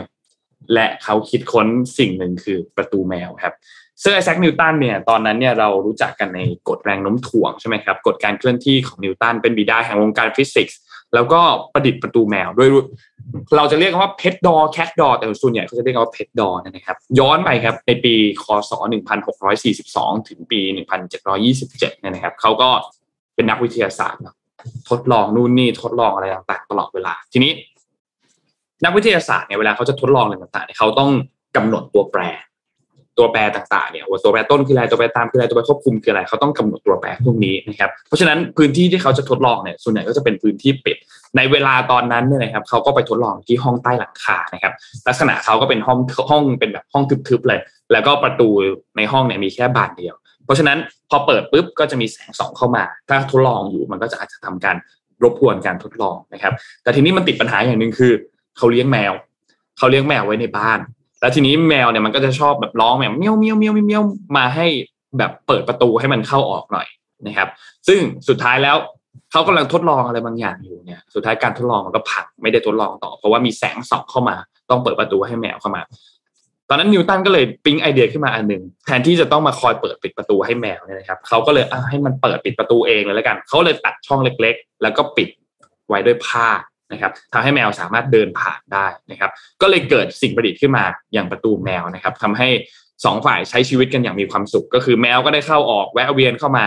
ส่วนฝั่งเสื้อแซคนิวตันเองก็ทำทดทำการทดลองต่อไปได้ โดยที่ไม่ต้องลุกเข้าไปเปิดประตูให้แสงมันลอดเข้ามาแล้วก็รบกวนการทำงานนะครับ ก็เลยเป็นสิ่งประดิษฐ์ที่เรียกว่าประตูแมวตั้งมาตั้งแต่ยุคตอนนั้นนะครับ ทีนี้ มี FYI ข้อมูลน่าสนใจน่ารักน่ารักอันหนึ่งคือ The Oxford English Dictionary เนี่ยนะครับเขาก็จดทะเบียนคำศัพท์คำว่า cat flap ไว้ในปี 1957 ด้วย ว่าเป็นเหมือนประตูแมว แล้วก็จดคำว่า cat door ในปี 1959 นะครับ คือ 2 ปีหลังจากนั้น แต่จริงๆแล้วเนี่ยคนส่วนใหญ่ก็จะเรียกกันว่าคำว่า pet door มากกว่านะครับ ก็เป็นหนึ่งนวัตกรรมอันหนึ่งที่เซอร์ไอแซคนิวตันเนี่ยเป็นคนสร้างขึ้นมาในช่วงเวลา ตอนนั้นที่เขาเป็นนักวิทยาศาสตร์ที่โด่งดังนะครับ ไม่รู้เหมือนกันเพิ่งรู้เพิ่งรู้เหมือนกันว่าเซอร์ไอแซคนิวตันเป็นคนคิดคนเรื่องนี้ก็ใครที่สนใจข้อมูลน่าสนใจน่าสนใจเป็นฟันแฟกแบบนี้เนี่ยก็ไปติดตามกันได้ที่เพจ Mission to Pluto ครับมีข้อมูลอีกหลายอย่างเลยเราก็จะเอามาเล่าให้ฟังกันเรื่อยๆสักสัปดาห์ละเรื่องครับอืมอืมพาทุกท่านไปอัปเดตเรื่องนี้ครับ ล่าสุดนะฮะ Google Play Store เนี่ยมีการประกาศผลเกมยอดนิยมประจำปี 2021 นะครับ ก็เป็นเรื่องราวความนิยมนะฮะของเกมบนมือถือนะครับ หลังจากที่ Google Play Store ก็ประกาศนะฮะมาดูกันว่าเกมไหนที่เราเล่นกันอยู่บ้าง ใครเคยเล่นเกมไหนฮะคอมเมนต์มาพูดคุยกันสักนิดนึงครับ เสียเงินให้กับเกมไหนเยอะมาก หรือว่าโอเล่นฟรีมาตลอดไม่ไม่เสียตังค์เลยนะครับอะเกมที่มาแรงอันดับหนึ่งนะครับ ได้รับความนิยมมากก็เป็น Best Game of 2021 นะครับอันดับหนึ่งฮะหลายท่านอาจจะทายถูกหลายท่านอาจจะไม่รู้จักนะครับ แต่เชื่อว่าเกือบทุกคนจะเคยได้ยินชื่อนี้ครับ Ragnarok X ครับ Next Generation นะครับหรือ Ragnarok 10เนี่ยนะครับเป็นการนำโลกของเกม Ragnarok นะครับที่เดิมเป็นมุมมองของบุคคลที่ 3 ระบบกึ่ง 3 มิตินะฮะฉากเนี่ยจะเป็น 3 มิตินะครับแต่ตัวละครแล้วก็ศัตรูเนี่ยจะเป็นภาพ 2 มิตินะฮะโดยเนื้อหาส่วนใหญ่จะมาจากการ์ตูนเรื่อง Ragnarok พูดเทพวิบัตินะฮะเอามาพัฒนาใหม่เป็นโลกของเกมแนว 3D Open World นะครับโดยคนเล่นก็จะรับบทเป็นนักผจญภัยที่เริ่มจาก Novice นะครับ Novice ก็คือ เป็นอาชีพเริ่มต้นอะคนเล่นเกมจะรู้นะฮะว่า Novice คืออะไรนะครับไม่มี skill อะไรเลยนะครับแล้วก็ต้องไปเก็บเลเวลนะฮะแล้วก็เลือกอาชีพนะครับ แล้วก็สุดท้ายเนี่ยจะกลายเป็นนักผจญภัยที่ยิ่งใหญ่นะครับ สิ่งที่โดดเด่นสำหรับเกมนี้เลยก็คือโลกของเกมเป็นการออกแบบ แล้วก็สร้างโลกที่มีฉากที่กว้างใหญ่มากๆนะฮะแล้วก็ภาพเป็น Full 3D 360 องศาหมุนซูมเข้าออกได้เต็มที่นะครับ เกมนี้ถูกพัฒนาขึ้นโดยบริษัท Gravity Corporation ที่เดากันได้ครับ เกาหลีใต้อีกแล้วครับนะฮะเพราะฉะนั้นเงินครับโกยมหาศาลเลยนะครับ ต่อมาฮะอันดับต่อมาครับ Garena Free Fire Max นะครับ อันนี้หลายคนชอบนะครับ ก็เป็น Free Fire เกมแนว Battle Royale นะครับ เป็นเกมที่น่าจะสนุกมากๆเกมหนึ่งนะครับ โดยตัวเกมก็จะมีผู้เล่นรวมกันนะฮะเล่นร่วมกันทั้งหมด 50 คนฮะกระโดดร่มลงมาจากเครื่องบินเครื่องเดียวกันบนเกาะที่มีอาวุธนะครับ แล้วก็อุปกรณ์ต่างๆ ที่ใช้ในการต่อสู้กับผู้เล่นอื่นๆ ง่ายๆครับ 50 คนกระโดดร่มลงมาเสร็จวิ่งหาอาวุธ เสร็จแล้วก็ไปไล่อะไรนะเอาชนะกันนะฮะในบริเวณก็ มี Battlefield นะครับแล้วก็มีการต่อสู้ทำให้พลังชีวิตลดลงเรื่อยๆ จนกว่าจะเข้ามาในโซนผู้เล่นนะฮะจึงจะปลอดภัยนะครับเกมนี้ก็ได้รับความนิยมสูงมากนะครับ Free Fire นี่คนพูดถึงกันเยอะมากนะครับแล้วก็เป็นเกมที่ถูกปรับปรุงเวอร์ชันของกราฟิกใหม่จากเกม Free Fire เดิมนะครับทำให้ความสวยงามเพิ่มขึ้น แล้วก็มีการเล่นแล้วก็มีโหมดทุกอย่างเหมือนกับ Free Fire ปกตินะครับแต่จะได้รับประสบการณ์ที่ดีขึ้น เช่น การเคลื่อนไหวพื้นฐานวิ่งกระโดดคลานเนี่ยอันเนี้ยมันปรับปรุงให้ดูสมจริงนะครับแล้วก็อาวุธในเกมก็ ได้รับการปรับปรุงเช่นกันพร้อมกับเสียงเอฟเฟกนะครับที่ refresh เพื่อให้สมจริงมากขึ้นนะครับ ผู้พัฒนาคือ 111dots Studio นะครับแล้วก็เผยแพร่โดย Garena นะครับอะเกมต่อมาครับ หลายท่านอาจจะชอบครับ Pokemon Unite นะครับอ่าก็เป็นเกมแนว MOBA นะฮะ 5v5 นะครับ ก็คืออ่าห้าคนต่อ5คนเนี่ยนะฮะอันนี้ไม่ใช่สู้เพื่อทำลายป้อมฝั่งตรงข้ามนะฮะแต่เน้นทีเวิร์กครับในการวางแผนเพื่อโจมตี รวมถึงเก็บ Aeos Energy มาสะสมนะฮะเพื่อดังป้อมเก็บแต้มให้ได้มากที่สุดภายในเวลา 10 นาทีนะครับโดยสนามก็จะมี 3 เลนนะครับเลนบนกลางล่างนะครับผู้เล่นก็ต้องโจมตีฝั่งตรงข้ามหรือโปเกมอนป่านะครับเก็บสะสม EOS Energy แล้วก็ดังลงห่วงหรือ Goal Zone ของฝ่ายตรงข้าม ทีมไหนได้แต้มสูงสุดก็ชนะไปนะฮะเกมนี้ก็พัฒนาโดย Nintendo นะครับแล้วก็ The Pokemon Company ร่วมมือกับทาง Tencent นะครับโดย Genie Studios นะครับซึ่งเป็นสตูดิโอเกมที่ใหญ่ที่สุดของจีนนะครับต่อมาฮะ The Ants ครับ Underground Kingdom นะครับเป็นเกมแนว strategy สร้างอาณาจักรแมลงครับ เกมนี้ก็จะได้เล่นเป็นเผ่ามดที่มีหน้าที่สร้างรังนะฮะ support ราชินีมดขยายอาณานิคม ต่อสู้กับแมลงเผ่าอื่นๆ เพื่อสร้างชื่อเสียงให้แก่อาณาจักรนะครับ ก็เกมนี้พัฒนาโดย Star Union นะครับ อันต่อไปผมชอบเป็นพิเศษครับ บันทึกลับสามก๊กเพราะส่วนตัวผมอ่านสามก๊กในเด็กๆว่าพอมีเกมออกมาปั๊บก็มักจะเล่นทุกเกมนะฮะอันนี้เป็นเกม เกมมือถือแนวสวมบทบาทนะครับที่เน้นชีวิตแล้วก็มีสีสันนะครับเป็นฉากยุคสามก๊กของจีนโบราณนะครับเป็นช่วงที่นะฮะพิชิตชัยชนะความรักความรุ่งเรือง ผู้เล่นก็เริ่มจากการเป็นแม่ทัพหนุ่มนะฮะมีความใฝ่ฝันจากจะต่อสู้เคียงบ่าเคียงไหลกับบุคคลสำคัญทางประวัติศาสตร์เล่าปีนะฮะกวนอูเตียวหุยโจโฉคงเบ้งอย่างนี้เป็นต้นนะฮะเพื่อต้องการที่จะเปลี่ยนแปลงราชวงศ์จีนนะครับเกมซีรีส์บันทึกลับสามก๊กประสบความสำเร็จอย่างยิ่งนะฮะในเอเชียนะครับ โดยเกมดังกล่าวเนี่ยมีคนลงทะเบียนมากกว่า 140 ล้านคนนะฮะติดอันดับ top 20 ของชาร์ตแอป ทั้งในเกาหลีญี่ปุ่นนะครับบันทึกลับสามก๊กเนี่ยผู้เล่นต้องทำกิจกรรมมากมาย แล้วก็รวบรวมฮีโร่จัดทีมเพิ่มพลังให้ตัวละครของคุณนะครับก็ถูกพัฒนาขึ้นโดย Yoozoo Games นะครับต่อไปครับหลายท่านน่าจะเคยเล่นครับ Cookie Run Kingdom นะครับ ก็เป็นเกมแนวเรื่องราวของบรรดาคุกกี้ที่หลบหนีออกจากเตาของแม่มดนะครับ แล้วก็พบกับอาณาจักรที่สูกถูกสร้างมาตั้งแต่สมัยโบราณกาลนะครับ ก็เกิดความสงสัยเรื่องราวในอดีตที่เลือนลางหายไปนะครับเหล่าวีรบุรุษในตำนานมีความเป็นมาอย่างไรบ้างก็เหมือนกับได้ไปเรียนรู้นะครับ ว่าที่มาของแต่ละเรื่องมันเป็นอย่างไร ผ่านการเป็นตัวคุกกี้นะฮะก็ต้องออกไปปราบด่านต่างๆ กว่า 200 ด่านนะครับ ไปเผชิญหน้ากับเหล่ามอนสเตอร์ต่างๆนะครับ ก็เกมนี้พัฒนาโดย Devsisters Corporation นะครับ แล้วก็ต่อไปฮะ Family Farm Adventure นะครับเป็นแนวอันนี้หลายคนชอบแนวนี้ฮะจำลองการทำฟาร์มนะครับ พร้อมทั้งผจญภัยไขปริศนาภายใต้กราฟิก 3D บนมือถือแบบ simulation ให้คุณสัมผัสการทำฟาร์มที่น่าตื่นเต้นนะครับ เกมนี้ไม่ใช่แค่ปลูกผักเลี้ยงสัตว์สร้างบ้านนะฮะแต่ก็ต้องไปผจญภัยด้วยนะฮะใช้สมองแก้ไขปัญหาใครชอบเกมแนวพัซโซลเกมแก้แก้ไขปัญหาเนี่ยผมจะชอบแนวนี้เป็นพิเศษนะฮะสำรวจเกาะลึกลับไปด้วยนะครับ แล้วก็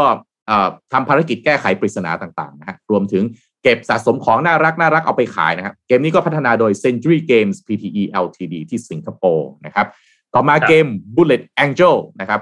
การนี้เป็นการนำประสบการณ์การเล่นเกมของเกม X Shot นะครับ มาถ่ายทอดบนมือถือ โดยไม่มีการเปลี่ยนระบบการเล่นนะฮะ แต่ใช้โปรแกรมพัฒนากราฟิกอย่าง Unreal Engine 4 นะครับ ซึ่งถ้าใครเล่นเกมจะรู้ว่าไอ้ Unreal Engine 4 นี่คือเนียนกริบเลยนะฮะ ภาพเนี่ยมันเลยออกมาดูแตกต่างจากต้นฉบับมากยิ่งขึ้นสำหรับโหมดการเล่นเกมก็หลากหลายนะครับไม่ว่าจะเป็นโหมดคลาสสิกนะครับวางระเบิดรวมถึงโหมดลุ้นระทึกยอดฮิตอย่าง Ghost นะครับแล้วก็ในเกมก็ยังได้เอา skin อาวุธสุดแนวมาให้เลือกซื้อกันนะครับ เกมนี้ก็จะใครเล่นก็จะเสียตังค์เยอะสักนิดหนึ่งนะครับ ก็ถูกพัฒนาโดย King Game Studio นะครับ อีกเกมหนึ่งหลายท่านน่าจะรีบโหลดกันเล่นเลยทีเดียวก็คือ Slam Dunk ครับ เป็น player to player basketball แบบ real time นะครับ จากซีรีส์การ์ตูนบาสเกตบอลในตำนานคือ Slam Dunk นะครับ ในเกมก็นอกจากจะได้เจอกับเหล่าตัวละครที่หลายคนคิดถึงนะครับ ไม่ว่าจะเป็นฮานามิจิซากุรางินะครับหรือคาเอเดะรุคาวะนะครับแล้วก็ตัวหลักในเรื่องคุ้นหน้าคุ้นตาเพียบนะฮะไม่ได้มาเพียงโรงเรียนเดียวแต่มา ครบทุกโรงเรียนเกือบแทบทั้งเรื่องเลยนะฮะให้เอามาหยิบเล่นกันได้ตามความชอบนะฮะตัวเกมก็จะโหมดให้เราได้เลือกเล่นมากมาย ไม่ว่าจะเป็น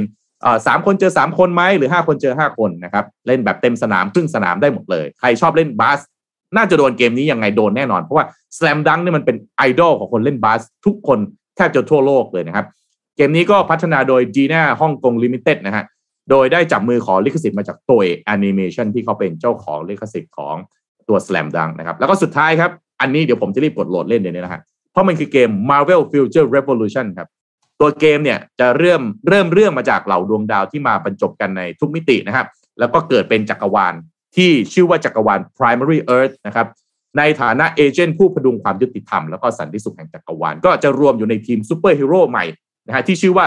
Omega Flight นะครับซึ่งเหล่าผู้เล่นก็จะทำงานร่วมกันเป็นทีมในการช่วยกันต่อสู้ แล้วก็กำจัดวายร้าย เพื่อปกป้องแล้วก็คืนสันติสุขกลับสู่จักรวาลอีกครั้งนะครับ เรื่องราวทั้งหมดก็ถูกเขียนขึ้นโดยนักเขียนผู้เปี่ยมพรสวรรค์อย่าง มาร์คซูมารักนะครับจาก Marvel Comics นะครับ ผลงานการเขียนของมาร์คซูมารักคืออะไร Avengers Thor Iron Man Fantastic Four Black Panther Captain Marvel ก็และอื่นๆอีกมากมาย เพราะฉะนั้นคุณเล่นเกมนี้คุณได้เล่นเกมบนคนที่เขียนบทของหนัง ที่ผมพูดชื่อไปเมื่อกี้เลยนะฮะสตูดิโอที่พัฒนาคือ Net Marble Monster นะครับ อะ นี่คือ 10 เกมนะครับ ยอดนิยมที่ประกาศออกมาโดยโดย Google Play Store ใครชอบเกมไหนกันบ้าง เสียตังค์ให้เกมไหนกันบ้าง หรือเล่นฟรี หรืออยากเอ๊ะทำไมเกมนี้ไม่ติดอย่างผมเนี่ย Final Fantasy ไม่ติดเลยเสียดายมากนะครับ Final Fantasy Remake เนี่ยอยากให้ติดมากๆนะครับแต่ก็ดีใจสามก๊กติดนะ ดีใจที่ Marvel ติด Slam Dunk ติด อันนี้ชอบอยู่แล้วนะครับอะก็อัปเดตเกมนะฮะเผื่อจะได้นี่สมัยนี้เกมนี่มันเมื่อก่อนนะไม่น่าเชื่อนะฮะเออผมไม่รู้พี่ปิ๊กน่าจะเป็นไม่รู้นนเป็นหรือเปล่าแอบเล่นเกมมากๆ คุณพ่อคุณแม่ว่าเอาโอ้ยเล่นเกมอย่างนี้โตขึ้นมันจะทำอะไรได้ นะฮะเออขึ้นไปทำเหลือเหรอสมัยนี้นะโอ้โหจะเหลือเหรอดูนะฮะเอ่อ play to earn เนี่ย เกมไฟล์เนี่ย โอ้โห มันสร้างมูลค่าเม็ดเงินมหาศาลมากนะฮะ NFT ต่างๆ ที่อยู่ในเกมเอามาขายได้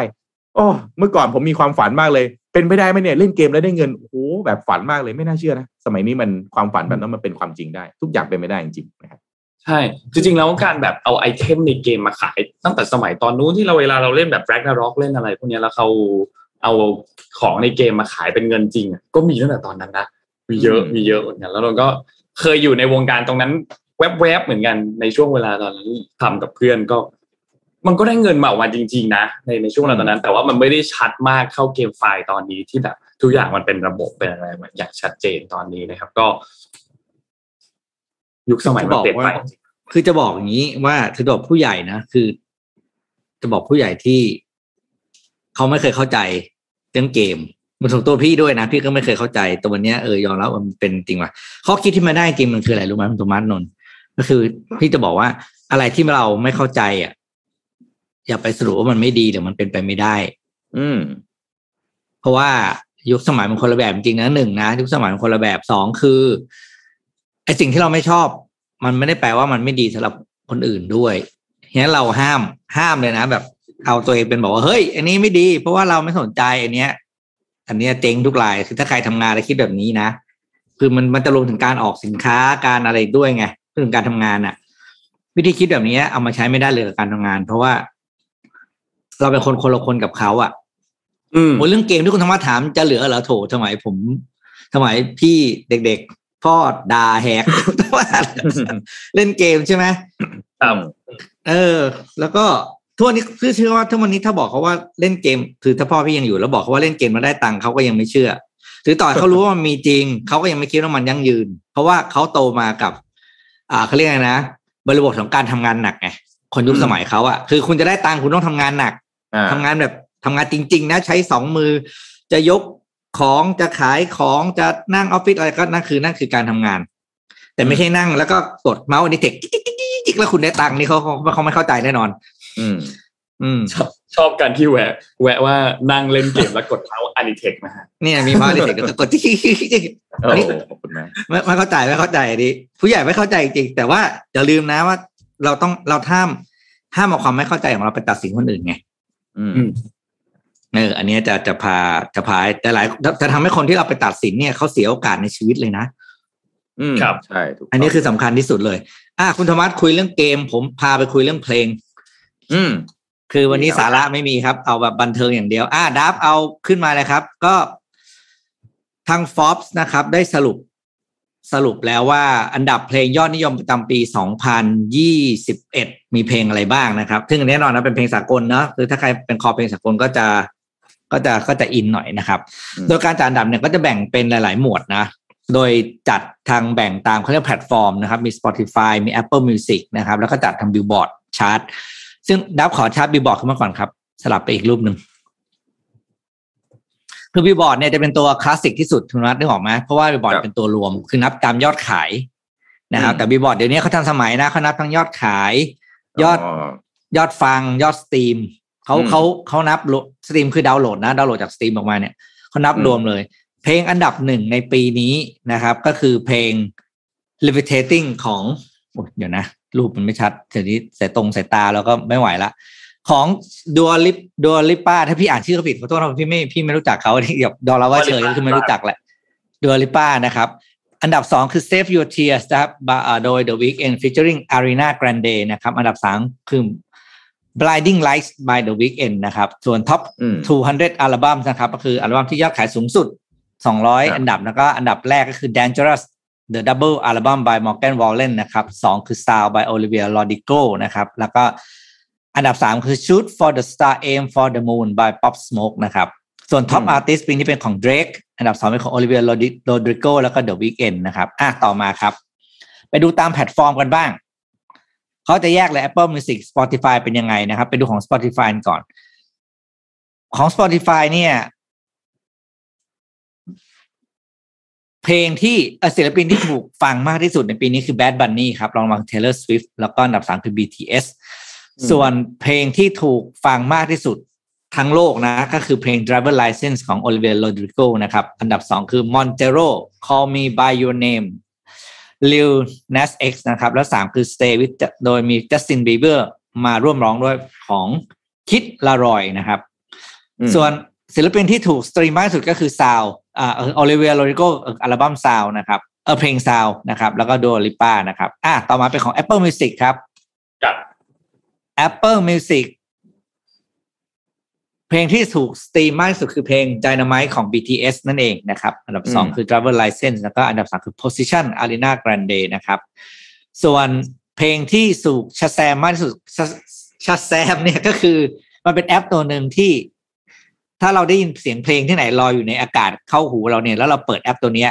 Shazam อืมมันก็จะพาไปสู่เพลงเพลงนั้นนะครับ อันนี้อืมแบบ work มากแล้วก็เพลงไทยก็ใช้ได้ด้วยนะรู้สึกเพราะเพื่อนพี่อ๋อเพลงไทยใช้ได้ใช่ไหมนะครับคือผมใช้ได้ก็ใช้ได้อันเนี้ยใช้ได้แล้วแต่ว่าครับผมใช้ผมใช้ Google นะครับ แล้วก็เอ่อผมก็จะบอกไอ้ Google Assistant ว่า what is this song นะอ่าแล้วมันก็จะมันก็จะมันก็จะฟังเพลง ข้อเสียของอ่า Google Assistant เวลาหาเพลงคือฟังเพลงไทยแล้วมันใบ้รับประทานเลยครับ มันหาไม่เจออ่ากูก็ไม่รับไทยโอเคก็เหมือนเวลา เดี๋ยวเหมือนเดี๋คุยวณจะไปธรรมะใช้เดี๋ยวไปไอ้อดตรงนี้อเล็กซ่าอ่าอเล็กซ่าคุยภาษาไทยไม่รู้เรื่องอ่าใช่ใช่ครับใช่เวลาเหมือนกันอ่าShazam นะครับใช่ไหม Shazam โอ้นี่ความรู้ใหม่ Shazam Shazam เดี๋ยวจะไปโหลดอ่ามาเป็นใช้แอปบ้างคือเพื่อนเคยเคยนั่งเคยนั่งคุยงานกันที่ที่โรงแรมแล้วก็เพลงโรงแรมเขาเปิดใช่ไหมเฮ้ยเพลงอะไรวะเพื่อนบอกเออเพื่อนผมก็โชว์เลยเปิด Shazam แล้วก็ทำหล่อๆนะคือชูโทรศัพท์ขึ้นไปบนฟ้าหาลำโพงหาเสียงอะหาทิศทางของเสียงแล้วมันก็บอกเพลงขึ้นมาโอ้ยมีอย่างนี้ด้วยเหรออะไรเงี้ยเหมือนจะต้องเสียรายเดือนมั้งใช่ไหมนนท์ Shazam เนี่ย เหรอฮะ อ่าเดี๋ยวว่าแล้วก็โหลดไม่ได้แล้วเสียไม่แน่ใจเหมือนกันอืมนะครับก็นี่คืออันดับเพลงยอดนิยมประจำปี ส่วน iHeart Radio ก็เป็นเป็นเป็นอีกแพลตฟอร์มหนึ่งแต่ว่าบ้านเราไม่ยังไม่มีให้บริการหรือยังไม่ค่อยนิยมเท่าไหร่นะครับ ก็เป็น levitating เหมือนกัน อ่า ใครที่ไม่รู้จักเพลงไหนไปหาฟังกันได้ Shazam ฟรีฮะนี่โหลดอยู่ฟรีเหรออ่าโอเค โหลดตรงนี้เลย แล้วคุณรัฐนี่โหลดมาเรียบร้อยเลยใช่ไหมโหลดเลยเพราะว่าตาม โอ้ปุ๊บพี่โหลดปิ๊กเลยนนท์ต้องบอกนี่นะ เพลงสมัยนี้คือมันไม่เหมือนเมื่อก่อนอืมเมื่อก่อนเนี่ย เวลาจะออกเพลงออกซิงเกิลมาเนี่ยมันมีการโปรโมทใช่ไหมเราก็จะพบเห็นตามช่องทางต่างๆเราจะรู้ว่านักร้องคนนี้เป็นใครเพลงมีที่มาอย่างไรอยู่อัลบั้มไหนจะวางแผงเมื่อไหร่ สมัยนี้มันอืมมันเฉพาะกลุ่มมากนะฮะเพลงเนี่ยอย่างอย่าง Bad Bunny นี่ผมยอมรับตามตรงไม่เคยฟังเลย ผมรู้เขาเป็นแรปเปอร์นะครับเอ่อเมื่อกี้ก็เลยลองกดเข้าไปดูอะผมรู้เป็นแรปเปอร์แต่ไม่รู้ background เขาโอ้ขึ้นอันดับหนึ่งเลยเพิ่งจะรู้แซง BTS ด้วยนะฮะ ก็เป็นอืมเป็นคนเปอร์โตริโกเป็น rap- เอ่อชื่อ Bad Bunny พอดูหน้าเขาโอ้โหหน้าหน้าหน้าก็เอาเรื่องเลยหน้าเอาเรื่องเลยชื่อน่ารักอะแบดบันหนี่น้าโหดน่ารัมากกไงเลยอ่าโอ้โหดูโอ้โหเอาเรื่องเหมือนกันฮะนะฮะอืมอย่างเงี้ยก็ก็มันมันไม่ทันอะ อืมของของโอลิเวียโรดิโกมากเลยนะเขาเขาติดอันดับเพลงหลายอย่างมากเป็นศิลปินแห่งปีจริงๆปีเนี้ยอืมแล้วก็อายุเขาอายุสิบแปดเองนะครับปีนี้โอ้เดี๋ยวต้องไปหาประวัติมาเล่าแล้วเนี่ย เพราะว่าทีนี้อันประจำแล้วคือพี่ไม่ได้ฟังเพลงก็เรียกเพลงฝรั่งกันนะไม่ได้ฟังเพลงฝรั่งมานานมากแล้วครับบอกจริงหลังๆคือเพลงที่พี่แทบไม่ฟังเลย การการขึ้นรถของพี่คือดีที่สุดคือเงียบไม่เปิดแรงสิ้น เพราะว่าเราอยู่กับอะไรเต็มไปหมดแล้วไงไม่ได้มุมสงบของพี่คือมุมตอนขับรถแล้วเงียบ อืมอืมอะต่อเลยครับปีที่สุดยอดมากสำหรับสำหรับเออเออต้องไปหาแล้วเขาคือใครอะไรยังไงเดี๋ยวเดี๋ยวต้องไปหาสุดยอดมากสุดยอดมากพี่ปิ๊กพูดถึงตำนานใช่ไหมพูดถึงเนี่ยอันดับเนาะเมื่อคืนเนี่ยอ่ามัมันมีตำนานเกิดขึ้น ที่สหรัฐอเมริกาเดี๋ยวผมหาแป๊บนะ นี่อยากเอามาเล่าให้คุณทุกคุณผู้ฟังทุกท่านฟังนะครับ เมื่อคืนนี้ฮะ ในเกมกับอ่า Golden State Warrior แล้วเอ่อแล้วก็ อ๋อ New York Knicks นะครับอ่าที่ NBA ใช่ไหม NBA อ่าอ่าอ่าที่ NBA นะครับ ก็คุณผู้ฟังหลายท่านคงรู้จักนักบาสเกตบอลที่ชื่อว่า Stephen Curry ใช่ไหมฮะ Stephen Curry เก่งตรงไหนคือเก่งมากตรงที่มัน shoot สามแต้มนี่อย่างกะจับวาง shoot อืมลงเอาลงเอาคือ ถ้ามีจังหวะให้ปั๊บนะ Stephen Curry สะกดเซ็ตลงเอ่ออืมเอ่อเอ่อ shoot ลงแน่นอนนะฮะอืมแล้วก็เอ่อในเกมเมื่อคืนนะ Golden State Warrior พบกับ New York Knicks นะครับ Stephen Curry shoot สามแต้มรัวๆอีกครั้งหนึ่งนะครับ แต่ประเด็นคือว่าสามแต้มในคืนนั้นเนี่ยมันเป็นสามแต้มประวัติศาสตร์ เพราะว่าทำให้ Stephen Curry กลายเป็นเจ้าของสถิติ ยิงสามแต้มเข้ามากที่สุดด้วยจำนวนฟังดีๆนะครับ 2,974 ครั้งครับใน NBA แซงหน้าเรย์อ l เลนเจ้าของสถิติคนเดิมนะครับ ความพิเศษของเรื่องนี้คือหลังจากที่ Stephen Curry shoot ลูกนี้ลงครับ เกมหยุดแล้วทุกคนร่วมฉลองให้กับ moment ประวัติศาสตร์เพื่อนนักกีฬาก็มาร่วมยินดีนะครับ กองเชียร์ลุกขึ้นปรบมือกึกก้องนะครับ เป็นช่วงเวลาที่เรียกว่าเป็นตำนานอย่างแท้จริงนะครับ Stephen Curry นี่ถึงกับกลั้นน้ำตาไม่อยู่นะครับ หลังจากที่เกิด moment แบบนี้ขึ้นนะครับ แล้วก็หนึ่งคนที่ Stephen Curry เข้าไปสวมกอดด้วยก็คือ Allen นะครับที่เป็นเจ้าของตำนานคนเดิมนะฮะ Ray Allen ที่มาร่วมเป็นสักขีพยานในเกมนี้ด้วยนะครับ ก็เรียกว่าทุกคนก็คงรู้ว่า Stephen Curry เกมนี้ breaking the record แน่นอนนะครับ อีกคนที่มาร่วมด้วยก็คือ Reggie Miller นะครับ ถ้าใครทันยุค Dream Team ลบเก้าศูนย์อ่าลบอ่าเก้าศูน Dream ย์ Team นะฮะ Reggie Miller ก็เป็นเทพสามแต้มยุคอินเดียนา90เพเซอร์อ่าเขาอยู่อินเดียนาถูกต้องโอ้อืมนี่พี่ปิ๊กติดตาม NBA นะฮะอืม ก็มามาร่วมแสดงความยินดีด้วยนะครับ ก่อนที่อืมสตีเฟนเคอรีนะครับสตีฟเคอร์โค้ชที่สตีฟเคอร์นี่ก็อยู่ Dream Team เหมือนกันถ้าจำได้ 90 เหมือนกันใช่ไหมฮะก็อยู่เอา Chicago Bulls อ่าใช่ ที่เป็นโค้ชเนี่ยก็เอาบอลมาให้สตีเฟนเคอรีเก็บไว้ เพราะว่าลูกบอลใบนี้อืมคือประวัติศาสตร์นะครับ แล้วก็สิ่งที่เคอรีทำก็คือเอาบอลเนี่ยไปให้พ่อคือเดลเคอรีก่อนที่จะสวมกอดกันนะครับ ย้อนกลับหลังไปเมื่อ 29 ปีที่แล้วเนี่ยนะครับเอ่อสตีเฟนเอ่อเดลนะครับซึ่งเป็นมือชู้ตสามแต้มเหมือนกัน ซึ่งเป็นพ่อของสตีเฟนเคอรีเนี่ยนะฮะพาสตีเฟนเคอรีไปนั่งเชียร์ตัวเอง ที่ชู้ตสามแต้มอยู่ข้างสนามคุณลองคิดถึง moment แบบนี้ดูนะฮะเมื่อก่อนคุณอายุห้าหกขวบนั่งดูพ่อตัวเองชู้ตสามแต้มอยู่ข้างสนาม วันนี้ตัวเองมาชู้ตสามแต้มแบบพ่อเนี่ยแหละครับ แต่ชู้ตและตัวเองขึ้น Hall of Fame เป็นประวัติ ขอโทษนะ คือสตีเฟนเคอรียังไม่ขึ้น Hall of Fame แต่ยังไงเขาขึ้นแน่นอน ผมเชื่อว่าอย่างนั้นนะฮะสตีเฟนเคอรีลูกชายวันนี้พ่อมานั่งดู เห็นลูกตัวเอง ชู้ตสามแต้มลงสูงที่สุดเป็นอันดับหนึ่งตลอดกาลเรียบร้อยแล้ว แล้วก็สตีเฟนเคอรีทุกวันนี้นะฮะเป็นผู้จะเรียกว่าเป็นผู้ที่ฉีกกฎการ เล่นวางกลยุทธ์ในการเล่นบาสเกตบอลคนหนึ่งเลยนะครับ เพราะว่าการทำทำให้การชู้ตสามแต้มเป็นสิ่งที่กำหนดชัยชนะของทีมได้เลย ไม่เหมือนกับเมื่อก่อนที่จะต้องพยายามที่จะบุกเข้าวงในเพื่อที่จะไป lay up แล้วก็ dunk นะครับอืมก็เป็น moment ประวัติศาสตร์ที่คงต้องอีกนานมาก ๆ เลยจริงอืมๆว่าจะมีใครจะมาทำลายเอ่อเอ่อ record นี้ได้และที่สำคัญสตีเฟนเคอรีตอนนี้ยังเล่นได้อีกยาวนานมากนะครับ เพราะฉะนั้นครับเพราะฉะนั้น record นี้ยังไม่หยุดครับ อีกนานจริง ๆ ถ้าสตีเฟนเคอรีไม่บาดเจ็บไปซะก่อนนะครับ อืมคือสมัยตอนที่ผู้พูดชื่อที่คุณมาพูดชื่อมาเรจิมิลเลอร์สตีฟเคอร์นะผมก็ยังช่วงนั้นยังดูอยู่ติดตามอยู่ แค่ดูสองสองคนนั้นยิงก็สนุกมากแล้วอะใช่ไหมอืมแล้วเขาทันกันสองคนที่เขาคู่เขาแข่งกันอยู่แล้วคู่นั้นอินอินเดียนากับชิคาโกตอนนั้นมันคู่กัดอยู่แล้วเพราะเมืองมันก็ใกล้กันใช่ไหมเมืองรัฐมันติดกันอะอืม โอ้นี่คือหลังๆนี่ผมก็ไม่ได้ตามคุณคนนี้นะสตีเฟนเคอรีอะไรเงี้ยแต่ว่าโอ้โหสองพันกว่าลูกนี่คือในปีเดียวเหรอ หรือว่าตลอดเป็น lifetime ตั้งแต่เล่นมา ตลอดตลอดครับตลอดอ๋อตั้งแต่เล่นมาใช่ไหมเออใช่ครับ record โหยังได้อีกอะยังเล่นได้อีกสามสี่ปีแน่ๆอายุยี่สิบเก้าใช่ไหมบาสนี่อืมสามสิบแล้วตัว ถ้าเป็นคนที่เป็นอ่าเขาเรียก three pointer พวกที่เป็นอ่าการ์ดอยู่ด้านนอกเล่นได้อีกนานเพราะว่าไม่ไม่ต้องปะทะไงใช่ อืม ไม่ต้องเน้นความเร็ว เน้นเป็นสายถ้าเป็นฟุตบอลก็คล้ายๆกับเป็นวงนอกตัววงนอก playmaker อะตัว playmaker อ่าคล้ายๆอย่างนั้นอะอยู่วงนอกไม่ค่อยต้องปะทะมากมายอะไรอย่างเงี้ยครับนะฮะคือก็มีคนแซวนะบอกสตีเฟนเคอร์รีนี่ขี้โกงนะคนอะไรว่าเก่งเก่งกว่าเกมอีกอะคือคือชู้ตในเกมอะยังไม่เก่งเท่าไอ้คนจริงๆชู้ตอะอะไรมันจะขนาดนั้นชอบชอบชอบชอบคือคือคือชู้ตเมื่อไหร่คือถ้าไม่มีอะไรไปบังไงลงทุกลูกอะโหดมากนะฮะโหดมากโหดมากโหดมาก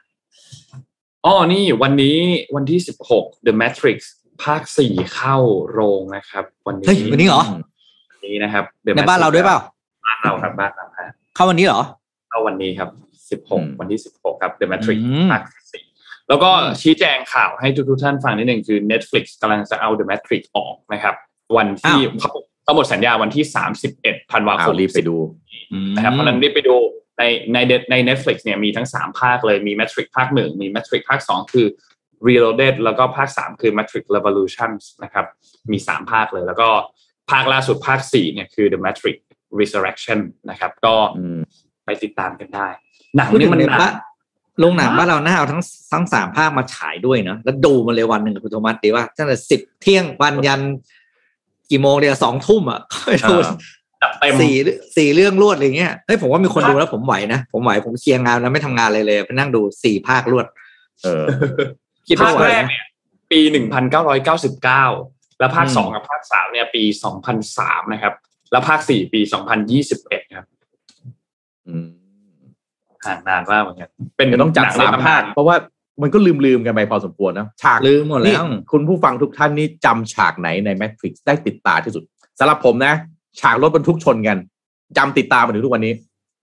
นะครับอืมสุดๆจริงๆบางท่านอาจจะชอบฉากหลบกระสุนใช่ไหมปึ๊บอ่าปึ๊บหลบกที่ระมันสุนเอี้ยวตัวอะไรเงี้ยอ่าอ่านี่แต่ละท่านจำฉากไหนได้บ้างใน Matrix นี่เออเออน่าสนใจนะเออเอามาคุยดีกว่าเออนี่อันเดี๋ยวพนี้รุ่งนี้หาผมพเดี๋ยวพรุ่งอืมอืมอะไรนะเาอะไรพี่ปิ๊กพี่ปิ๊กว่าไม่งจะบอกพรุ่งนี้พรุ่งเดี๋ยวเดี๋ยววันนี้กลับไปค้นหาเกี่ยวกับสถิติเกี่ยวกับหนังเรื่อง Matrix ดีกว่าพรุ่งนี้มาเล่า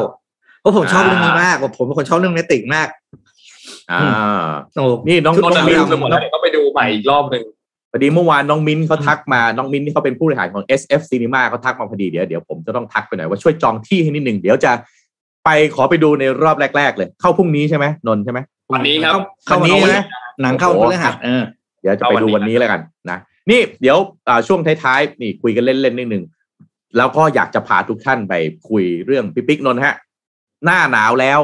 มันยังไม่ผ่านไปนะ นี่เอ็มเขาไปเที่ยวอยู่น่านนะเขาอยู่บนดอยอยู่บนภูอะไรนี่นะ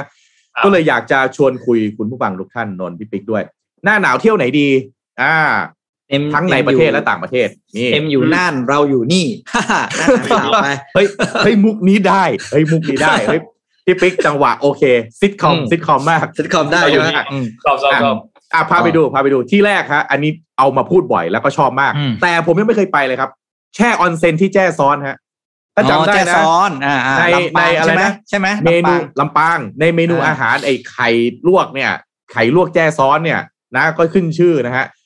อ่าน้ำพุร้อนแจ้ซ้อนเนี่ยอยู่ในพื้นที่อุทยานอุทยานแห่งชาติแจ้ซ้อนนี่ตื่นเต้นมากจากไปเที่ยวนะฮะอ่านผิดอ่านถูกเลยนะฮะจังหวัดลำปาง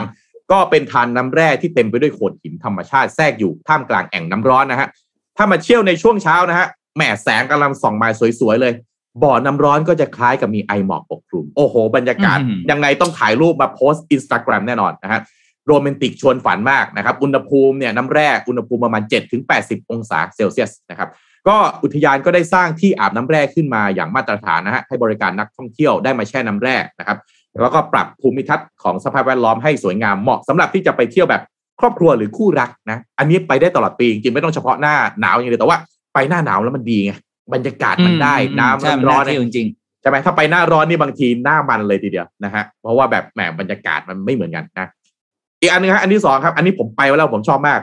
บ้านรักไทยจังหวัดแม่ฮ่องสอนโอ้นี่ชอบมากนี่ดูดูสถานที่ ผมไปนอนมาแล้วนะฮะนี่บ้านที่เป็นขั้นๆแบบนี้นะครับ ก็เป็นชุมชนบ้านคือเนื่องจากมันพื้นที่มันใกล้ ๆ กับจีนเนาะเพราะฉะนั้นมันก็จะมีคนไทยเชื้อสายจีนนะเอ่ออาศัยอยู่ที่นี่นะครับ ก็เป็นบรรยากาศหมู่บ้านอบอุ่นมากนะฮะอยู่ที่หมู่หกนะฮะหมู่ตั้งอยู่เนี่ยหมู่บ้านเอ่อที่อยู่เนี่ยคือหมู่ที่หกตำบลหมอกจำแปอำเภอเมืองแม่ฮ่องสอนนะฮะเดิมชื่อบ้านแม่ออนะฮะเป็นชุมชนชาวจีนยุนนาน ลูกหลานฐานกองพลที่93นะที่เดินนี่ทางผมเคยไปมาจากตอนนี่ใต้ผมเคยไป เคยไหมๆนี่เคผยมไหมเคยไปผมแล้วต้องไปกินขาหมูด้วย เออต้องไปขาหมูต้องไปกินขาหมูยูนนานยูนนานเออขาหมูยูนนานอ่าเดี๋ยวจะเล่าให้ฟังว่าไปทำอะไร อ่านี่คือมาจาก มามามาไปทำอะไรใช่ไหมฮะพี่เออพี่พี่ปิ๊กผมไม่เอานะรู้แล้วคือผมไได้ว่าแม่งคือเอาเรื่องงานไปอ้างอ๋อเรื่องงานไปอ้างแล้วเรก็ทำงานบริษัทแล้วก็บอกไปไปไปหาที่ไปเที่ยวด้วยอะไรนะเออเขาเรียกว่าไปหาขยายหาศูนย์สำล้อมาขายไอติมเราไงเราก็แบบต้องไปเพื่อไกลๆเจ้านายก็ไม่รู้ที่นี่เป็นที่เที่ยวเขาปล่อยให้เราไป เราก็ไปทำงานทำงานสองชั่วโมงเที่ยวสองวันผมมาคิดดูแล้วกันทำงานครึ่งหนึ่งเที่ยวครึ่งหนึ่งก็อันนี้เขาเรียกอะไรไง workation workation นะ workation นะฮะ เจมว่า workation ของพี่ปิ๊กคือทำงานสองวันอีกสองวันเที่ยวอย่างเดียวนะฮะเออก็นะนะอะอะต่อก็ที่ไหนบรรยากาศภายในก็อ่างน้ำแอ่งใหญ่ใจกลางหมู่บ้านเลยนะฮะแล้วก็อืมล้อมรอบไปด้วยบ้านดินชนิดเดียวบุงหลังคาด้วยใบตองสไตล์จีนนะฮะที่ถูกนำมาดัดแปลงเป็นร้านค้าขายของที่ลึก แนะนำมากที่นี่สวยจริงๆผมไปแล้วผมยังจำมาถึงทุกวันนี้เลยครับอะ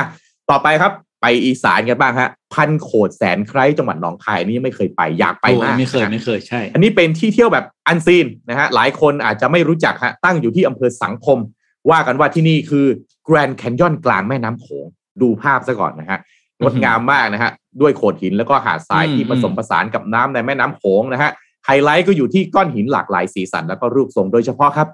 หินสีดำนินที่มีความมันวาวแล้วก็สวยงามมากนะฮะซึ่งอีกฝากหนึ่งก็คือวิวทิวทัศน์ของประเทศลาวนะครับ ที่อืมสามารถเพลิดเพลินกับทิวทัศน์ล้อมรอบด้วยขุนเขานะครับ รวมถึงได้ซึมซับวิถีชีวิตของชาวบ้าน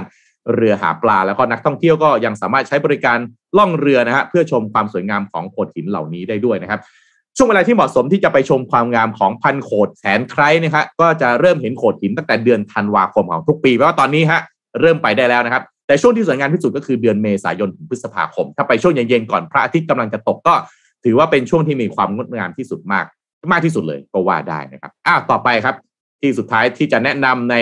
อ่าอะไรนะ ที่เที่ยวหน้าหนาวของเมืองไทยครับจะพ้นจังหวัดนี้ไปไม่ได้ฮะราชบุรีครับนะฮะ จุดชมวิวห้วยข้องหมูอ่าทุกท่านอาจจะรู้จักราชบุรีในฐานะอะไรนะสวนพึ่งใช่ไหมอืมอืมอ่า อากาศเย็นสบายสวยงามมากนะฮะแต่ห้วยวิวห้วยข้อจุดชมวิววิวห้วยข้องหมูโอ้ยปากพันกันอ่านผิดอ่านลิ้นถูกพันกันเนอะเหมือนกันนะตื่นเต้นอยากไปเที่ยวนะฮะนี่อันนี้เขาอยู่สุดเขตแดนสยามเลย สูงจากระดับน้ำทะเลถึง 800 เมตร เพราะฉะนั้นอากาศไม่ต้องห่วงฮะหนาวเย็นสะใจแน่นอน เป็นพื้นที่ของฐานปฏิบัติการห้วยข้องหมูแต่เดิมนะฮะเป็นช่องทางการค้าไม้ ที่ได้รับสัมปทานระหว่างไทยเมียนมานะฮะปัจจุบันนี้การค้าระหว่างไทยเมียนมาก็ถูกยกเลิกไปแล้ว เส้นทางนี้ก็เลย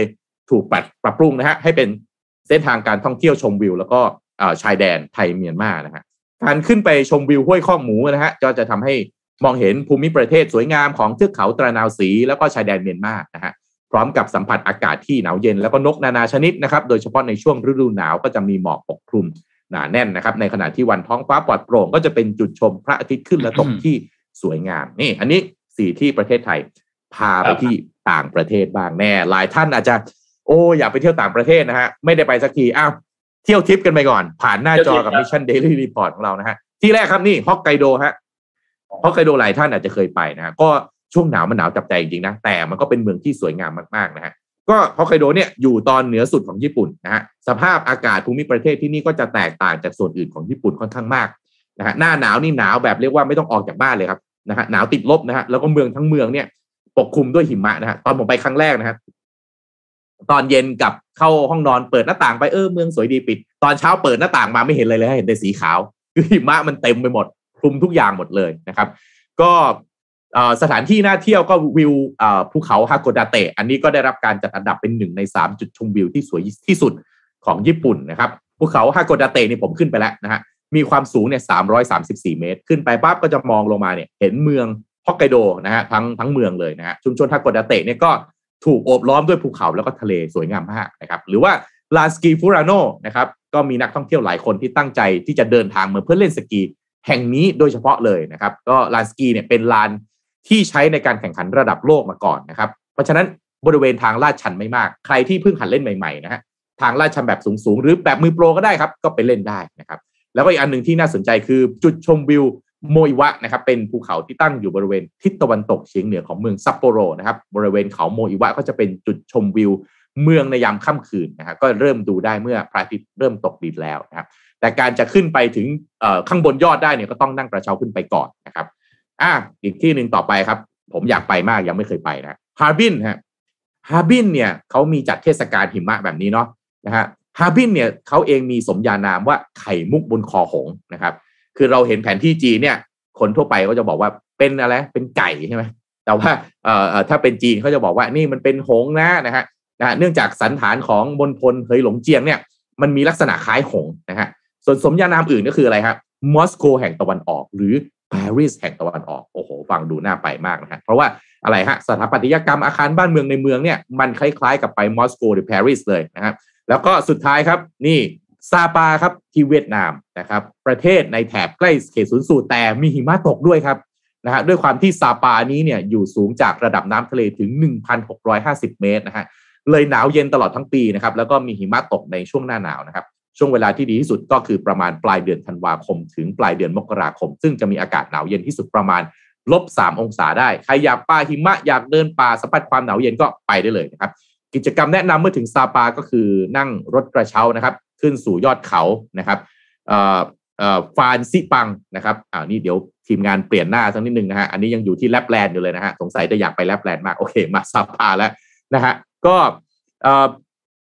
ยอดเขาฟาซิปังเนี่ยอยู่สูงสุดของเมืองซาปาความสูงนะฮะสามพันหนึ่งร้อยสี่สิบสามเมตรฮะสูงมากนะฮะสามกิโลเมตรฮะใช้เวลาประมาณ 20 นาทีนะฮะในการขึ้นไปค่าขึ้นก็ประมาณ 1,100 บาท ใครชอบถ่ายรูปวิวทิวทัศน์รับรอง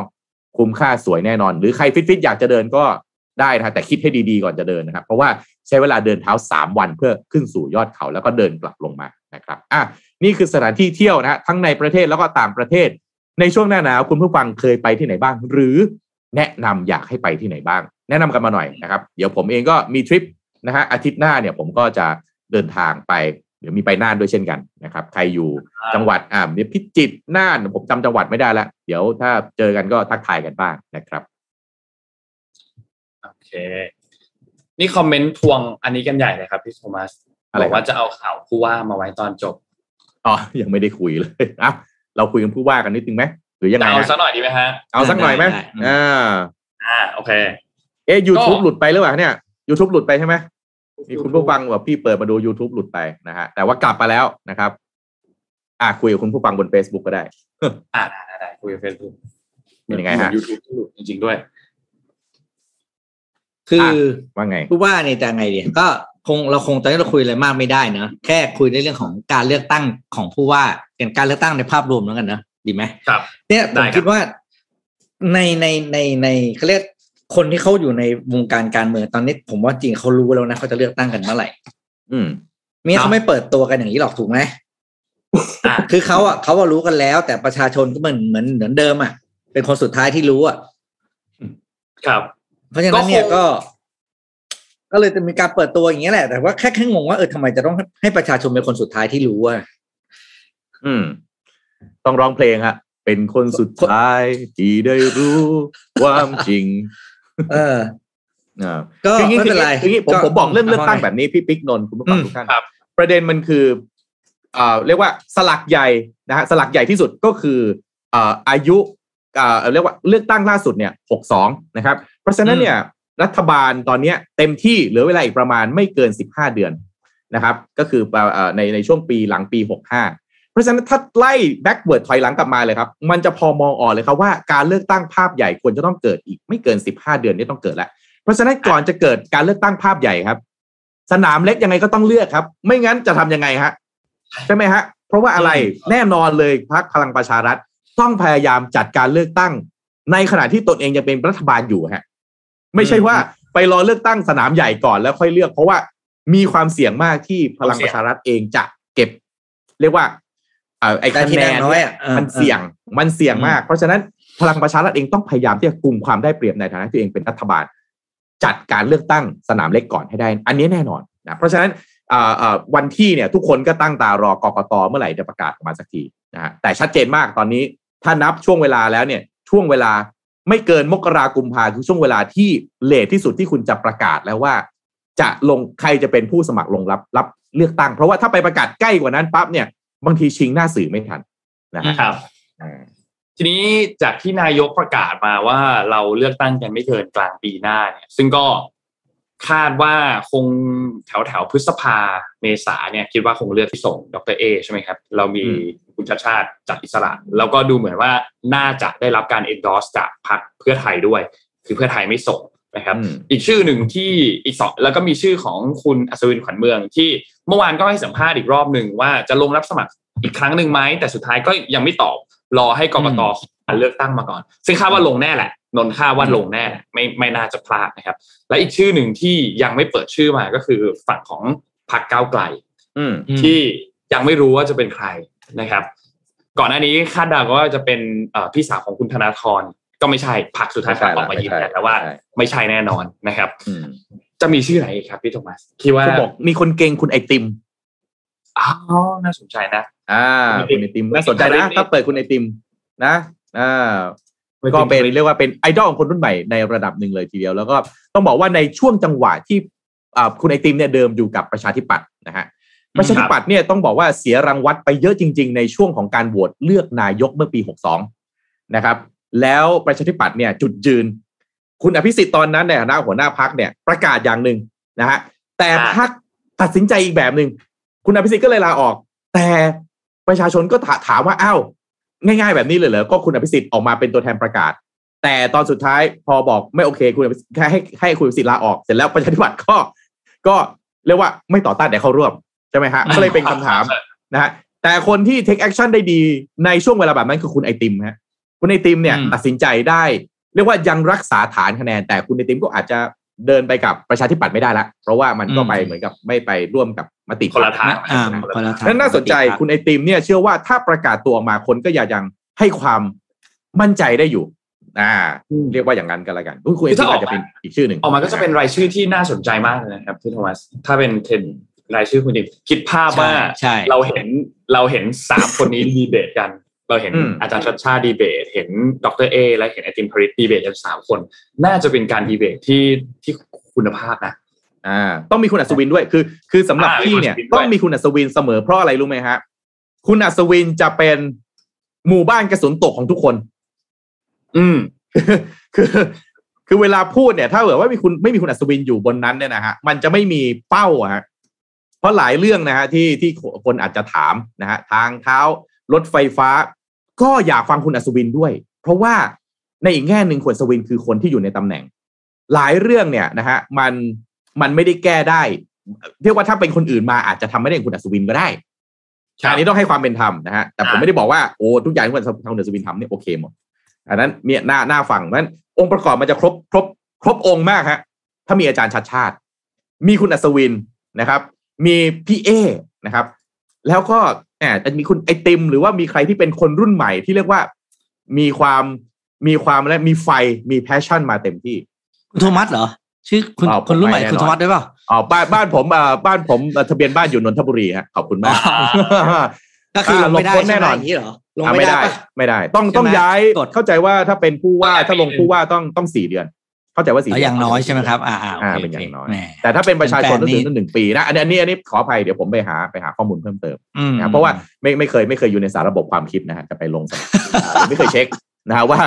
ผู้ว่าก็ต้องเออไม่ไม่เอาพูดกันตรงๆนะอืมคุณจะลงสมัครผู้ว่าเนี่ยนะอืมการที่คุณเพิ่งย้ายทะเบียนบ้านมาอยู่แค่ปีเดียวเนี่ยก็ไม่สมควรแล้วนะ ใช่ใช่อันนี้พูดตรงๆนะเจตนามันอ่าแบบคุณไม่ใช่คนพื้นที่คุณจะมารู้ปัญหาได้ไงอะไรอย่างนี้อ่าเพราะฉะนั้นผมเข้าใจผมเลยไม่เคยไปเช็คว่าเอ๊ะผู้ว่าเนี่ยต้องมีทะเบียนบ้านอยู่ในกรุงเทพมหานครเฮ้ยแต่อะอะพูดจริงนานเท่าไหร่นะมันอ่าพูดจริงอันนี้ก็คุยต่อได้คืออืมถ้าผมอยู่กรุงเทพตั้งแต่เด็กแต่ผมไม่ได้ย้ายทะเบียนบ้านมาอันนี้การไอ้เนี่ยคำว่าชื่อที่อยู่ในในทะเบียนบ้านมันก็เป็นแค่เชิงสัญลักษณ์ป่ะถูกครับอะถ้าถ้าไม่ถ้าแบบถ้าแบบนั้นรับได้ คือบ้านอ่าอ่าคือคุณเนี่ยอาศัยอยู่ในกรุงเทพมหานครมาเป็นสิบปีอะไรก็ว่าไปเนี่ยนะอ่าอ่าอ่าทะเบียนบ้านบังเอิญอยู่บ้านเกิดไม่ได้อยากย้ายมา ไม่มีปัญหาอืมอันนี้โอเครับได้ อ่าอืมอืมอืมแต่อย่างอย่างสมมตินีนเคสว่าผู้ว่านรงศักดิ์มาลงเนี่ย จุดหนึ่งอ่าที่เจอแน่นอนคือผู้ว่านรงศักดิ์ล่าสุดอยู่กรุงเทพเมื่อไหร่รู้เออรู้จักกรุงเทพดีแค่ไหนอ่านี่เราพูดในใช่ฐานะประชาชนตั้งคำถามนะ เราก็ไม่ได้แบบใช่จะไปโจมตีท่านนะ มันต้องมีคำถามอยู่แล้ว คุณรู้ไหมว่ากรุงเทพมีปัญหาอะไรเพราะคุณยังไม่เคยอยู่ อะอันนี้โอ้โหอันนี้ตอบยากเลยอันนี้อ่เข้าใจจริงๆเข้าใจจริงๆแต่ถ้าเป็นถ้าเป็นคนตอบที่อ่าเข้าใจและเตรียมคำตอบมานี้เขาจะตอบว่า ผมก็มองจากคนที่เคยเห็นที่ที่ดีกว่าที่อื่นไง อืม อ่า คือเนี่ยก็มันคือเนี่ยสิ่งที่เราจะได้เห็นไหวพริบของของผู้สมัครว่าเขาเข้าใจอะไรยังไง อันเนี้ยเดี๋ยวต้องรอดู แต่รอบนี้ถือว่าเป็นการเลือกตั้งผู้ว่าที่โอ้โหเข้มเขาข้เรียนกว่า จะบอกจะบอกสมการรอคอยไหมเราก็ไม่ได้อยากรอนานขนาดนี้นะ แต่ว่าพอพอรอแล้วมี candidate ขนาดนี้มันก็โอเคนะ เออก็อ่าก็ก็น่าสนใจก็นานพอที่จะรออะเออ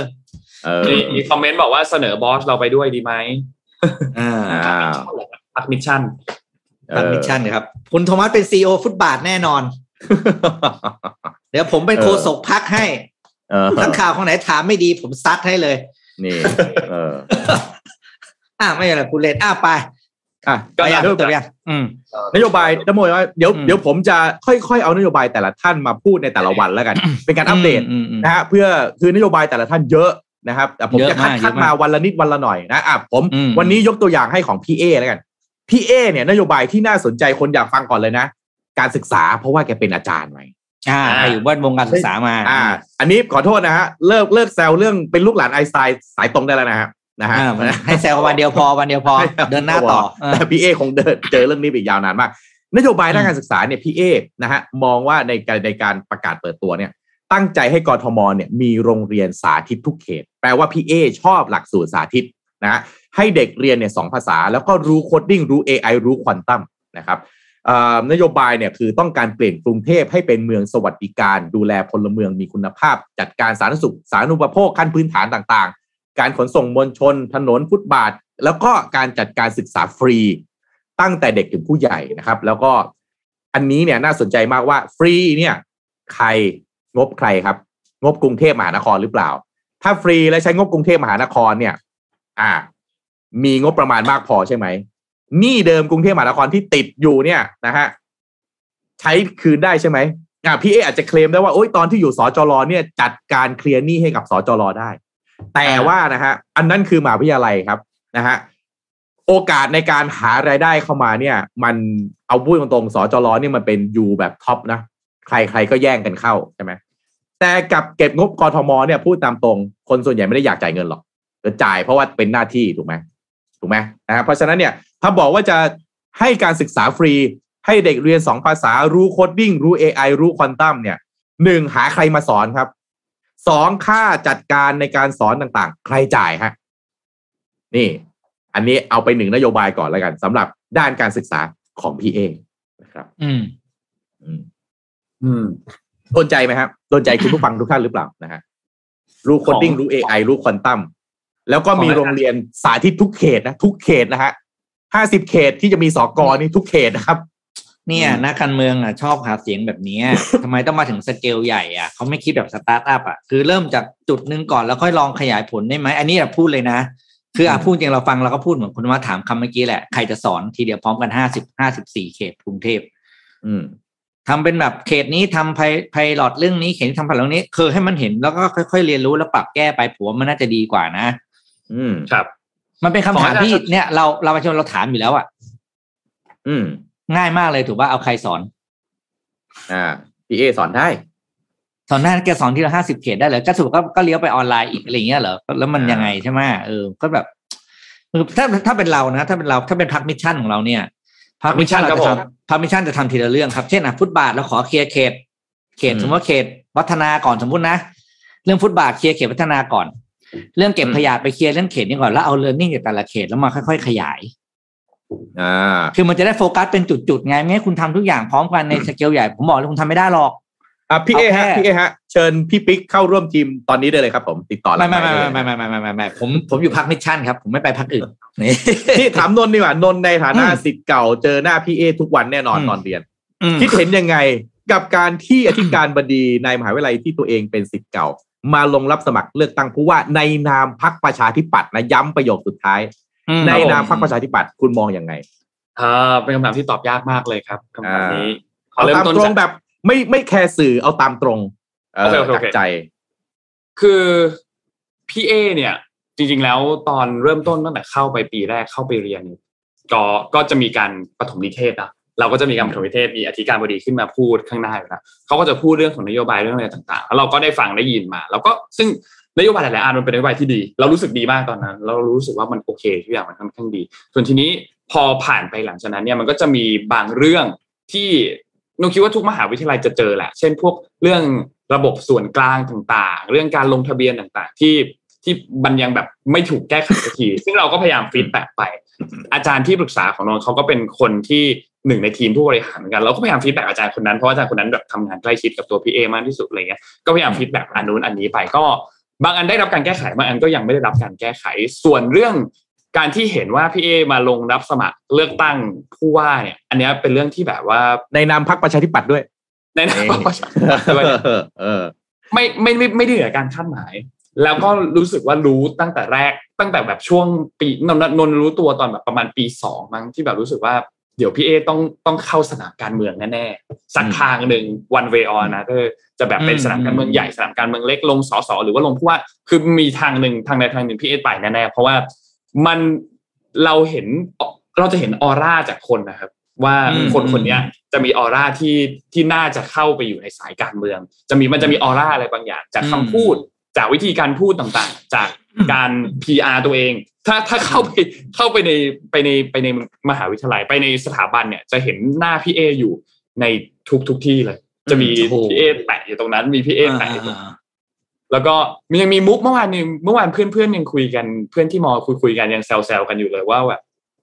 เอ่อคิดว่าจบจากเอ่อ สถาบันแล้วจะไม่เห็นพี่เอตามพื้นที่ต่างๆแล้วนะที่ไหนได้ ทุกวันนี้เห็นพี่เออยู่ตามเอ่อเยอะกว่าตามเดิมบนตึกเยอะตามตึกตามป้ายบิลบอร์ดต่างๆ เยอะกว่าเดิมอีก ก็เป็นอีกหนึ่งคนที่ที่เป็นแคนดิเดต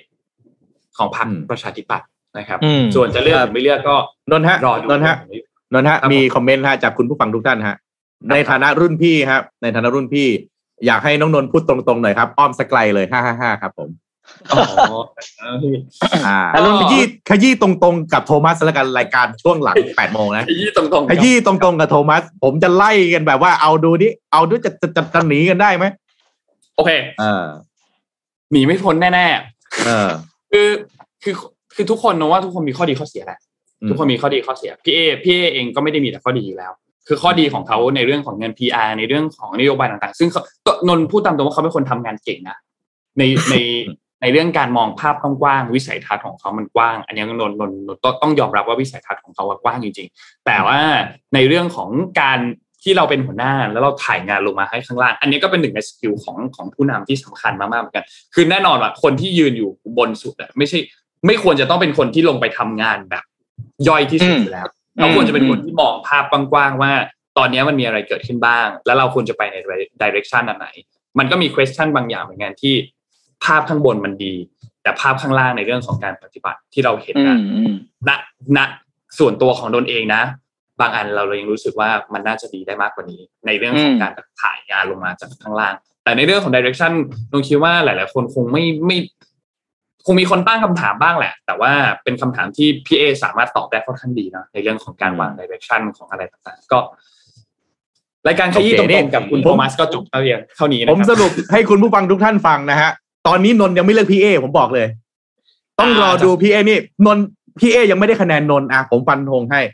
รอดูพี่เอจะออกอาวุธมากกว่านี้หรือเปล่าแล้วนนท์จะลงคะแนนให้ อ่า นี่นี่ผมขยี้ตรงๆกับโทมัสอ่ารายการนี้นะเอาพี่พี่งั้นก็คิดว่าไง นโยบายพี่เอเอาเอาตัวนโยบายก่อนใช่ไหมอ่า ผมอ่านมาเลืสออกงไหมงานเลือกไหมคุณเลือกไหมอืมในฐานะถ้าคนผมกรุงเทพอ่าถ้าเท่าที่ฟังนะถึงวันนี้ประมาณสองสามวันที่พี่เปิดตัวผมยังไม่เลือกครับ ข้อแรก ข้อแรกคืออย่างที่คุณวัดเล่าเมื่อกี้มันเป็นนโยบายที่เป็นภาษาผมคือการเมืองนักการเมืองนักการเมืองอะอ่าซึ่งมันเราเห็นมาแล้วว่าคนที่หาเสียงแบบนี้มาตลอดตั้งแต่ผมมีสิทธิ์เลือกตั้งมา มันไม่มีการทำได้จริง ในนโยบายแบบนี้ รู้สึกยังจับต้องไม่ได้ใช่ไหมมันมันจับต้องไม่ได้ มันเป็นจริงได้ยากครับ เพราะว่าอืมเขาเขาตั้งตั้งตั้งภาพเขาจะทำอะไรใหญ่เกินไป ซึ่งเรารู้ว่า ขีดความสามารถในการทำอะมันมีจำกัด ถ้าเขาตั้งให้มันภาษาที่เขาเรียก smart objective ใช่ไหมคุณธรรมัสคือถ้ามันเป็น realistic มากกว่านี้เนี่ยอะอ่าผมจะผมจะเห็นค่อนข้างเห็นว่าเออมันดีถามว่าดีไหมดีนะ แต่ว่าการอืมตั้งทีเดียวมาถึงเนี้ยห้าสิบเขตห้าสิบเขตโอ้โหมันมันไม่ได้จริงผมเชื่อในการการ implement งานแบบค่อยๆทำแล้วค่อย ๆ เรียนรู้อืมพอคุณทำใหญ่ไปปุ๊บเนี่ยแล้วการตรวจสอบมันยากการควบคุมคุณภาพมันยากสุดท้ายมันจะเฟลสองอืมคืออ่า เมื่อเช้าผมเห็นคุณอ่าหรือคุณวิศรุตเขียนในวิเคราะห์บอลจริงจังเรื่องนโยบายอันหนึ่งของของโอลิมปิกพีเอ้ที่อธิบายเรื่องอ่าจะให้กรุงเทพเป็นประเทศอ่าเป็นเมืองเจ้าภาพโอลิมปิก ซึ่งอืมผมเนี่ยนะอ่านแล้วผมก็แบบนึกถึงย้อนไปสมัย ตอนนั้นที่เราเคยเสนอตัวจัดแล้วครั้งหนึ่งนะ ตอนนั้นประเทศไทยนะผมจำได้อ่าผมจะได้ตอนนั้นอ่าคุณเชษสิบฐาสิบกว่าปีอ่าฐานะจาโรเป็นประธานครับจัดแล้วก็ผมจำพักไม่ได้นะ อันนี้ขอโทษแต่ว่าผมเราทุกคนคุยได้เพราะมันผ่านไปแล้วครับ ตอนนั้นผมฟังมันก็มันก็ไม่พร้อมนะมันก็เหมือนกันแบบเราไม่อ่าพูดถึงผมขอเนี่ยใช้คำแบบตรงๆนะเราไม่ประเมินตัวเองอะว่าความพร้อมอะไรแค่ไหนอะอืม เออมันเป็นเหมือนการแบบแหมรู้สึกมันทำไมเราไม่เริ่มต้นจากเรื่องง่ายๆที่เป็นพื้นฐานจริง ๆ ก่อน อืม มันไม่มีประโยชน์นะ ถ้าคุณจะทำประเทศให้แบบเอ้ยเมืองให้เป็นแบบเมืองเจ้าภาพโอลิมปิกแต่ว่า ฟุตบาทคุณยังไม่เรียบร้อยอะอืม อืม ขยะคุณยังลอยเห็นด้วยไปลอยมาอยู่ ฟุตบาทนี่เดินไม่รู้จะเดินยังไงนะฮะ เออคือแล้วก็เอ่ออะไรนะ คนเอ่อแล้วจราจรก็ยังไม่ดีเส้นเอากับเส้นเส้นถนนน่ะเส้นถนนกับไฟถนนคุณยังไม่เรียบร้อยเลยอะคุณจะจัดโอลิมปิกอะอืมคือผมคิดว่านะ มันเราถ้าอะไรที่เรายังไม่พร้อมเนี่ยยังไม่ต้องทำก็ได้ไงเราเริ่มต้นจากนโยบายที่ดูแลคนของเราเองก่อนนะถ้าคุณเป็นผู้ผู้พ่อพ่อเมืองนะใช้คำว่าพ่อเมืองแล้วกัน อืมคุณต้องเริ่มต้นอืมจากคุณภาพชีวิตของพ่อเมืองคุณก่อน อืม พี่ปิ๊กผมชัก็ดเลยเจยังนไม่ฮะไม่ผมก็ไม่เลยต้องยังไม่ไม่ต้องเลือกไม่ต้องให้ผมขยี้เพิ่มนะฮะชัดเจนนะครับ ก็แปลว่าอืมตอนนี้ตอนนี้ต้องรอฟังนโยบายพี่เอมากขึ้นกว่านี้ใช่ไหมฮะอ่าเดี๋ยวอยากให้ความชัดเจนแต่ท่ามานกขึ้อื่นนเนี่ยท่านอื่นผมยังไม่ได้ฟังนโยบายเราก็ยังไม่เราก็ยังไม่แสดงความเห็นอะไรเนอะเพราะเราไม่รู้เราพูดไม่ได้เพราะยังไม่ออกมาอืมแต่นี่แต่สิ่งอ่าแต่พูดเฉพาะสิ่งที่เขาออกมาจบอืมนี่ผมรอฟังรอฟังยังไม่มีสื่อถามพี่เอ้ว่าทำไมถึงตัดสินใจลงประชาธิปัตย์ไม่ลงอิสระ อยากเอออันเอเนี้ยออยากฟังผมอยากรู้ทำมาไมก ทำไมอ่าอันเพนี้อันนี้ราะว่าอันนี้ผมพูดต่อได้ผมลงประชาธิปัตย์เนี่ยก็ทำไมมีฮะก็มีคำถามเยอะไม่คำผมผมไม่รู้เหตุผล แต่ว่า ส่วนตัวผมเพิ่งเขียนไปเมื่อกี้ว่าเออพอแหมพอพี่เอ้ลงพรรคประชาธิปัตย์เนี่ย ภาพของแกมันกลายเป็นเหมือนกับมันมันมันโดนภาพของนักการเมืองคลุกอ่าครอบเป็นเป็นหมูชุบไปเลยอะตอนเนี้ยคือแบบเหมือนแกเป็นเทมปุระแล้วก็แกเป็นเออกุ้งสวยๆตัวหนึงแทนอะที่จะมีล้วแกโดนแต้มต่อใช่ไหมแทนที่เออลงปั๊บเนี่ยมีแต้มต่ออยู่ในแกโพโดนโพซิชันแกโดใช่นไหมภาพนักการเมืองคลุก ครอบไปจนเออเรียบร้อยแล้วกันนี่กลายเป็นโอ้โหเละเลยตอนนี้เรียกว่าแกเหนื่อยเลยเหนื่อยจริงๆอืมเหนื่อยเหนื่อยเหนื่อยเหนื่อยแล้วประชาธิปัตย์ยอมรับว่าอะชื่อเสียงประชาธิปัตย์ตอนนี้คะแนนไม่ได้ดีนะ อ่า เลือกตั้งปีอ่า62 นี่ได้ไป 15.2 คะแนนนะฮะเทียบกับเอ่อเอ่อพักเก้าวไกลนี่ได้ไป 25.9 พลังประชารัฐได้ไป 25.5เปอร์เซ็นต์อืมนะฮะเพราะฉะนั้นเนี่ยก็จะเห็นแล้วว่าขนาดตอนนั้นที่ประชาธิปัตย์เองก็วัดยังพวัดอเหนียวมีเหนีกยระวแสอยู่ ยังพอเออมีกระแสอยู่ยังได้ 15.9เปอร์เซ็นต์นะฮะ เอาก็ตอนนี้เนี่ยถ้าพูดกันตามตรงถ้าเลือกอีกที ผมว่าประชาธิปัตย์ไม่ได้15เปอร์เซ็นต์แน่นอนนะฮะจากคะแนนเสียงคนกรุงเทพ อันนี้แบบด้วยความเคารพเอ่อเอ่อกองเชียร์พรรคประชาธิปัตย์นะฮะอันนี้แบบเราว่ากันไปตามเหลี่ยมการเมืองแล้วก็มุมมองส่วนตัวของผมนะฮะเพราะฉะนั้นเนี่ย โอ้โห กลายเป็นว่าแทนที่จะมีแต้มต่อผมว่าพี่เอ้เนี่ย ส่วนตัวแกเองเนี่ยมีแฟนประจำอยู่ในระดับหนึ่งพอสมควรนะไปที่ไหนเนี่ยคนรอฟังอยู่แล้วผมเนี่ยก็ติดตามฟังพี่เอ้ประจำก็ต้องยอมรับตรงๆว่าพอเปิดตัวในฐานะประชาธิปัตย์ผมเซอร์ไพรส์มากนะ เซอร์ไพรส์มากว่า เอ๊ะ why ประชาธิปัตย์ทำไมเป็นประชาธิปัตย์คุณโทมัสอยากรู้จริงๆคุณโทมัสแค่เซอร์ไพรส์ผมเสียดายอะอ่าพูดเสียดายเดี๋ยวมันจะเหมือนไปว่าประชาธิปัตย์ไงก็ surprise surprise ไม่เสียดายคะแนนแกทำไมเสียดายคะแนนแกอ่าแล้วแกแบบทำไมไม่เพราะเสียดายคือผมอย่างที่เรามองคืออะตัวผมไอ้นี่ส่วนความคิดเห็นส่วนตัวผมเลยคือผมอืมอยากเห็นอ่าผู้ว่าที่ทำงานแบบ ไม่ไม่ได้มีมิติความคิด thinking แบบนักการเมืองไงอืม เราอยากเราอยากได้นักบริหารมาทำงานนะ เราไม่ได้อยากนักการเมืองมาทำงานนะ อืมถูกต้องอ่านี่คือนี่คือความรู้สึกของเราอะ คือนักบริคือการบริหารบ้านเมืองเขาบอกแล้วคุณ คุณก็บอกย่างนี้นะอย่างนี้นะคุณมาพี่บปิ๊กริหารอะเออพี่ปิ๊กนะนนท์นะผมก็คิดอย่างนี้ ผมเดา อันนี้ส่วนตัวผมเดาเอง ผมคิดว่าประชาธิปัตย์กับพี่เอ มีการพูดคุยกัน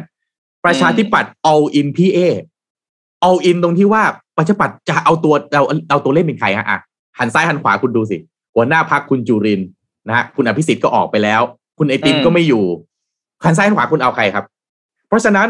ตอนเนี้ยเอาพี่เอมาเป็นเป็นอ่าเป็นอะไรนะ เป็นม้านะ เรียกว่าพอลงปั๊บเนี่ยเอาอินลงทุนเลย การอืมเอ่อเอ่อเอ่ออะไรนะ PR การเราเอ่อสู้ตายอะทำให้เป็นที่รู้จักเพไม้ราะอะไรตายฮะสุดท้ายแล้วอืมเขาต้องชิ่งให้พี่เอเนี่ยช่วยยกระดับประชาธิปัตย์ให้ได้ด้วยเพื่ออะไรฮะกลับสู่เกมในสนามใหญ่ให้ได้ เพราะตอนนี้ถ้าถ้าถ้าคุณเลือกตั้งวันพรุ่งนี้นะ ผมว่าประชาธิปัตย์ ลำบากมากนะพี่เอเนี่ยเหมือนกับเป็นอัศวินม้าขาวเลยทีเดียวนะฮะอีกแง่หนึ่งก็อาจจะเป็นเรื่องที่ประชาธิปัตย์เองโอ้ถ้าบอกว่า all in พี่เอปั๊บก็น่าสนใจ อาจจะเป็นไปได้ว่าที่พี่เอตัดสินใจกับประชาธิปัตย์เพราะเรื่องนี้ด้วยเพราะฉะนั้นเราอาจจะเห็นสื่อเยอะมากครับ ที่ทางพรรคเองก็อาจจะสนับสนุนนะฮะเพื่อให้พี่เอเนี่ยอ่าอ่าเรียกว่ามาช่วยมันสองสองชิ่งเนาะตัวพี่เอเองก็ได้คะแนนประชาประชาธิปัตย์เองก็อาจจะได้ใจคนรุ่นใหม่ แล้วก็ฐานอ่าคนกรุงเทให้พฐานเสียงกลับมา อ่าอ่า ก็ต้องรอดูไปรอดูไปแล้วก็ตอนนี้ยังยังยังเร็วเกินไปที่จะบอกว่าใครดีไม่ดี อ่าครับตอนนี้เนี่ยอ่ามามันเป็นว่าเป็นความสนุกของคนติดตามคืออะไรฮะใช่เราใช่ดูได้เห็นใช่ไหมเราดูนโยบายนะหรือความเคลื่อนไหวในแต่ละวันแล้วก็เอาเราเอามานั่งพูดคุยกัน จนกว่าจะไปถึงวันเลือกตั้งจริง ๆ ซึ่งต้องบอกว่าผู้สมัครแต่ละท่านเนี่ยมันน่าติดตามไงมันจะไม่เหมือนการเมืองภาพใหญ่เนาะที่บางทีก็จะสาดโคลนน้ำเน่ากันบ้าง กรุงเทพเนี่ย คุณจะมานโยบายมั่วๆไม่ได้ฮะ มาพูดเอาสวยพูดเอาดูดีกะ เน้นเอาโอ้โหให้เฮมีเละไม่ได้มีเละนะฮะอืมไม่ได้มีเละกรุงเทพนี่อืมคุณหาเสียงด้วยวิธีแบบนั้นไม่ได้ฮะมีเละอยากให้แน่นอนลองไปไปดูตั้งแต่สมัยคุณอภิรักษ์เนาะที่หาเสียงอะตั้งแต่ตอนนั้นอะผมเชื่อตอนว่าเป็นู้นนเลยอืมอ่าการเปลี่ยนแปลงในที่ยุดีคการหาอ่าเสียงอืมครั้งหนึ่งอืมอืมครับอะรอดูรอดูคนต่อไปอะไปเอาดูไปไปไปไว้เราพูดถึงแล้วพี่เอก่อนละกันเราพูดถึงไว้วันหลังพี่เอก่อวันหลังจะพามาเข้าสู่รายการขยี้ตรงๆกับโทมัสอีก นะฮะติดตามกันได้หลังแปดโมงทุกวันที่ผมมา เดี๋ยวพรุ่งนี้พรุ่งนี้หลัง8ปดโมงเราคุยเรื่องผู้ว่ากันอีกทีหนึ่งแต่ว่าเป็นทางด้านฝั่งของนโยบายของคุณชัดชาติมากโอเคชัดชาติก็มีมีเปิดนโยบายมาบางอันเหมือนกันเรื่องของเส้นเลือดใหญ่เส้นเลือดฝอยที่ที่เกี่ยวกับเรื่องของการคมนาคมอาจารย์ชัดชาติพูดพูดมาโดยตลอ่าอดอืมมาทำกันบ้านกันมาฮะทำกันบ้านกันมาจะได้มาเจอรายการขยี้ตรงๆกับโทมัสกันได้เต็มที่เอาแล้วพี่ปิ๊กอาจจะถูกใจนะ เพราะว่าอาจารย์ชัดชาติเป็นคนหนึ่งที่ขึ้นรถเมย์ขึ้นอะไรพวกเนี้ย โดยตลอดเออใช้ขนส่งสาธารณะมาโดยตลอดใช่พี่ปิ๊กเคยพูดบอกว่าแบบอยากให้ อยากให้เนี่ย คนที่มาดูเรื่องแก้รถเมย์แก้ถนนแก้อะไรอย่างเงี้ยต้องแบบ ไม่การขึ้นการใช้รถสาธารณะของพี่เนี่ยไม่ได้หมายความว่าคุณขึ้นครั้งเดียวแล้วคุณตอบได้ แต่ว่าต้องคุณต้องขึ้นอ่าประจำไงใช่คุณต้องขึ้นประจำคุณต้องแบบว่าเป็นแบบเออคือไม่ได้บอกคุณห้ามใช้รถยนต์อะไรอย่างนี้นะมันก็แหมสุดโต่งเกินคือ ใช้ทุกอย่างให้คุณเข้าใจมันจริงๆว่ามีปัญหาอะไรจริงๆเออให้เห็นคือเอาเราเราเราดูพรุ่งนี้เราดูพรุ่งนี้เราดูพรุ่งนี้เดี๋ยวเราดูพรุ่งนี้เดี๋ยวพรุ่งนี้คุยกันเรื่องอาจารย์ชัดชาติกันครับผมโอเคอะโอเคอะโอเคได้อันนี้ยาวนานเลยทีเดียวนะฮะปาไปเกือบเก้าโมง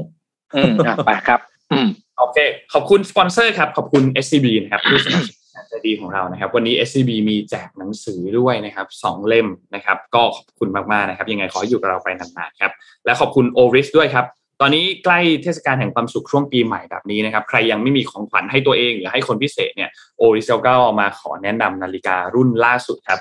Big Crown Pointer Date Caliber 403 นะครับ ถือว่าเป็น Holy Grail ของ Oris เลยที่ได้นำเครื่อง in-house caliber 403 เนี่ยมาผสานเข้ากับตัว Big Crown Pointer Date นะครับซึ่งก็เป็น Oris Signature มาตั้งแต่ปี 1938 แล้วนะครับ แล้วก็มาอัปเกรดให้มันดูทันสมัยมากยิ่งขึ้น แต่ก็ยังคงความ original ไว้อย่างสมบูรณ์แบบนะครับ แล้วก็โชว์ความซับซ้อนเป็นที่มาพร้อม The New Standard นะครับ คือสามารถต้านทานต่อสนามแม่เหล็กได้เหนือกว่ามาตรฐานถึง 11 เท่านะครับ พลังงานสำรองเนี่ยใช้งานได้นานถึง 5 วันนะครับ แล้วก็รับประกันนานถึง10 ปีนะครับ รุ่นนี้เนี่ยทาง t o c a d e r o Time เนี่ยนะครับเขาได้นำเข้ามาแบบ limited quantity นะครับ คือมีเพียงแค่ไม่กี่เรือนเท่านั้นในประเทศไทยนะครับ ใครที่สนใจเนี่ยสามารถแวะไปรับชมกันได้ที่ Oris Counter ในห้างสรรพสินค้าชั้นนำทั่วไปทุกสาขาเลยนะครับ แล้วก็จะแอดไลน์ที่ @oris th เพื่อสอบถามรายละเอียดเพิ่มเติมก่อนก็ได้นะครับ และสุดท้ายขอบคุณ d e v o n t e ครับ Premium Skin Care for Men นะครับ ผิวหน้าดูดี หน้าดูเด็กใครก็เดาอายุไม่ถูกนะครับภายใต้แนวคิดของ Future Biotechnology for Men Skin นะครับ ตอนนี้หาซื้อได้แล้วนะครับตาม e-commerce ต่างๆ Shopee Lazada JD Central We Love Shopping มีหมดเลยนะครับ แล้วก็เว็บไซต์ตรงของเขาก็ได้ devante 296 com นะครับ ตอนนี้ถ้าใครขับรถตามถนนเนี่ยก็จะเห็นป้ายบิลบอร์ดของ Devante กันบ้างแล้วที่เป็นคุณเคนนะครับ ก็ ไปดูไปช้อปปิ้งตามกันได้ครับกับ Premium Skin Care for Men ครับแล้วก็สุดท้ายขอบคุณท่านผู้ฟังทุกท่านครับที่ติดตาม Mission Daily Report นะครับก็สัญญาว่าจะมาเล่าข่าวทุกๆวันให้ฟัง แล้วเดี๋ยวพรุ่งนี้เราพบกันใหม่อีกครั้งหนึ่งวันศุกร์ครับ วันนี้เราสามคนลาไปก่อนครับ สวัสดีครับ สวัสดีครับ Mission Daily Report start your day with news you need to know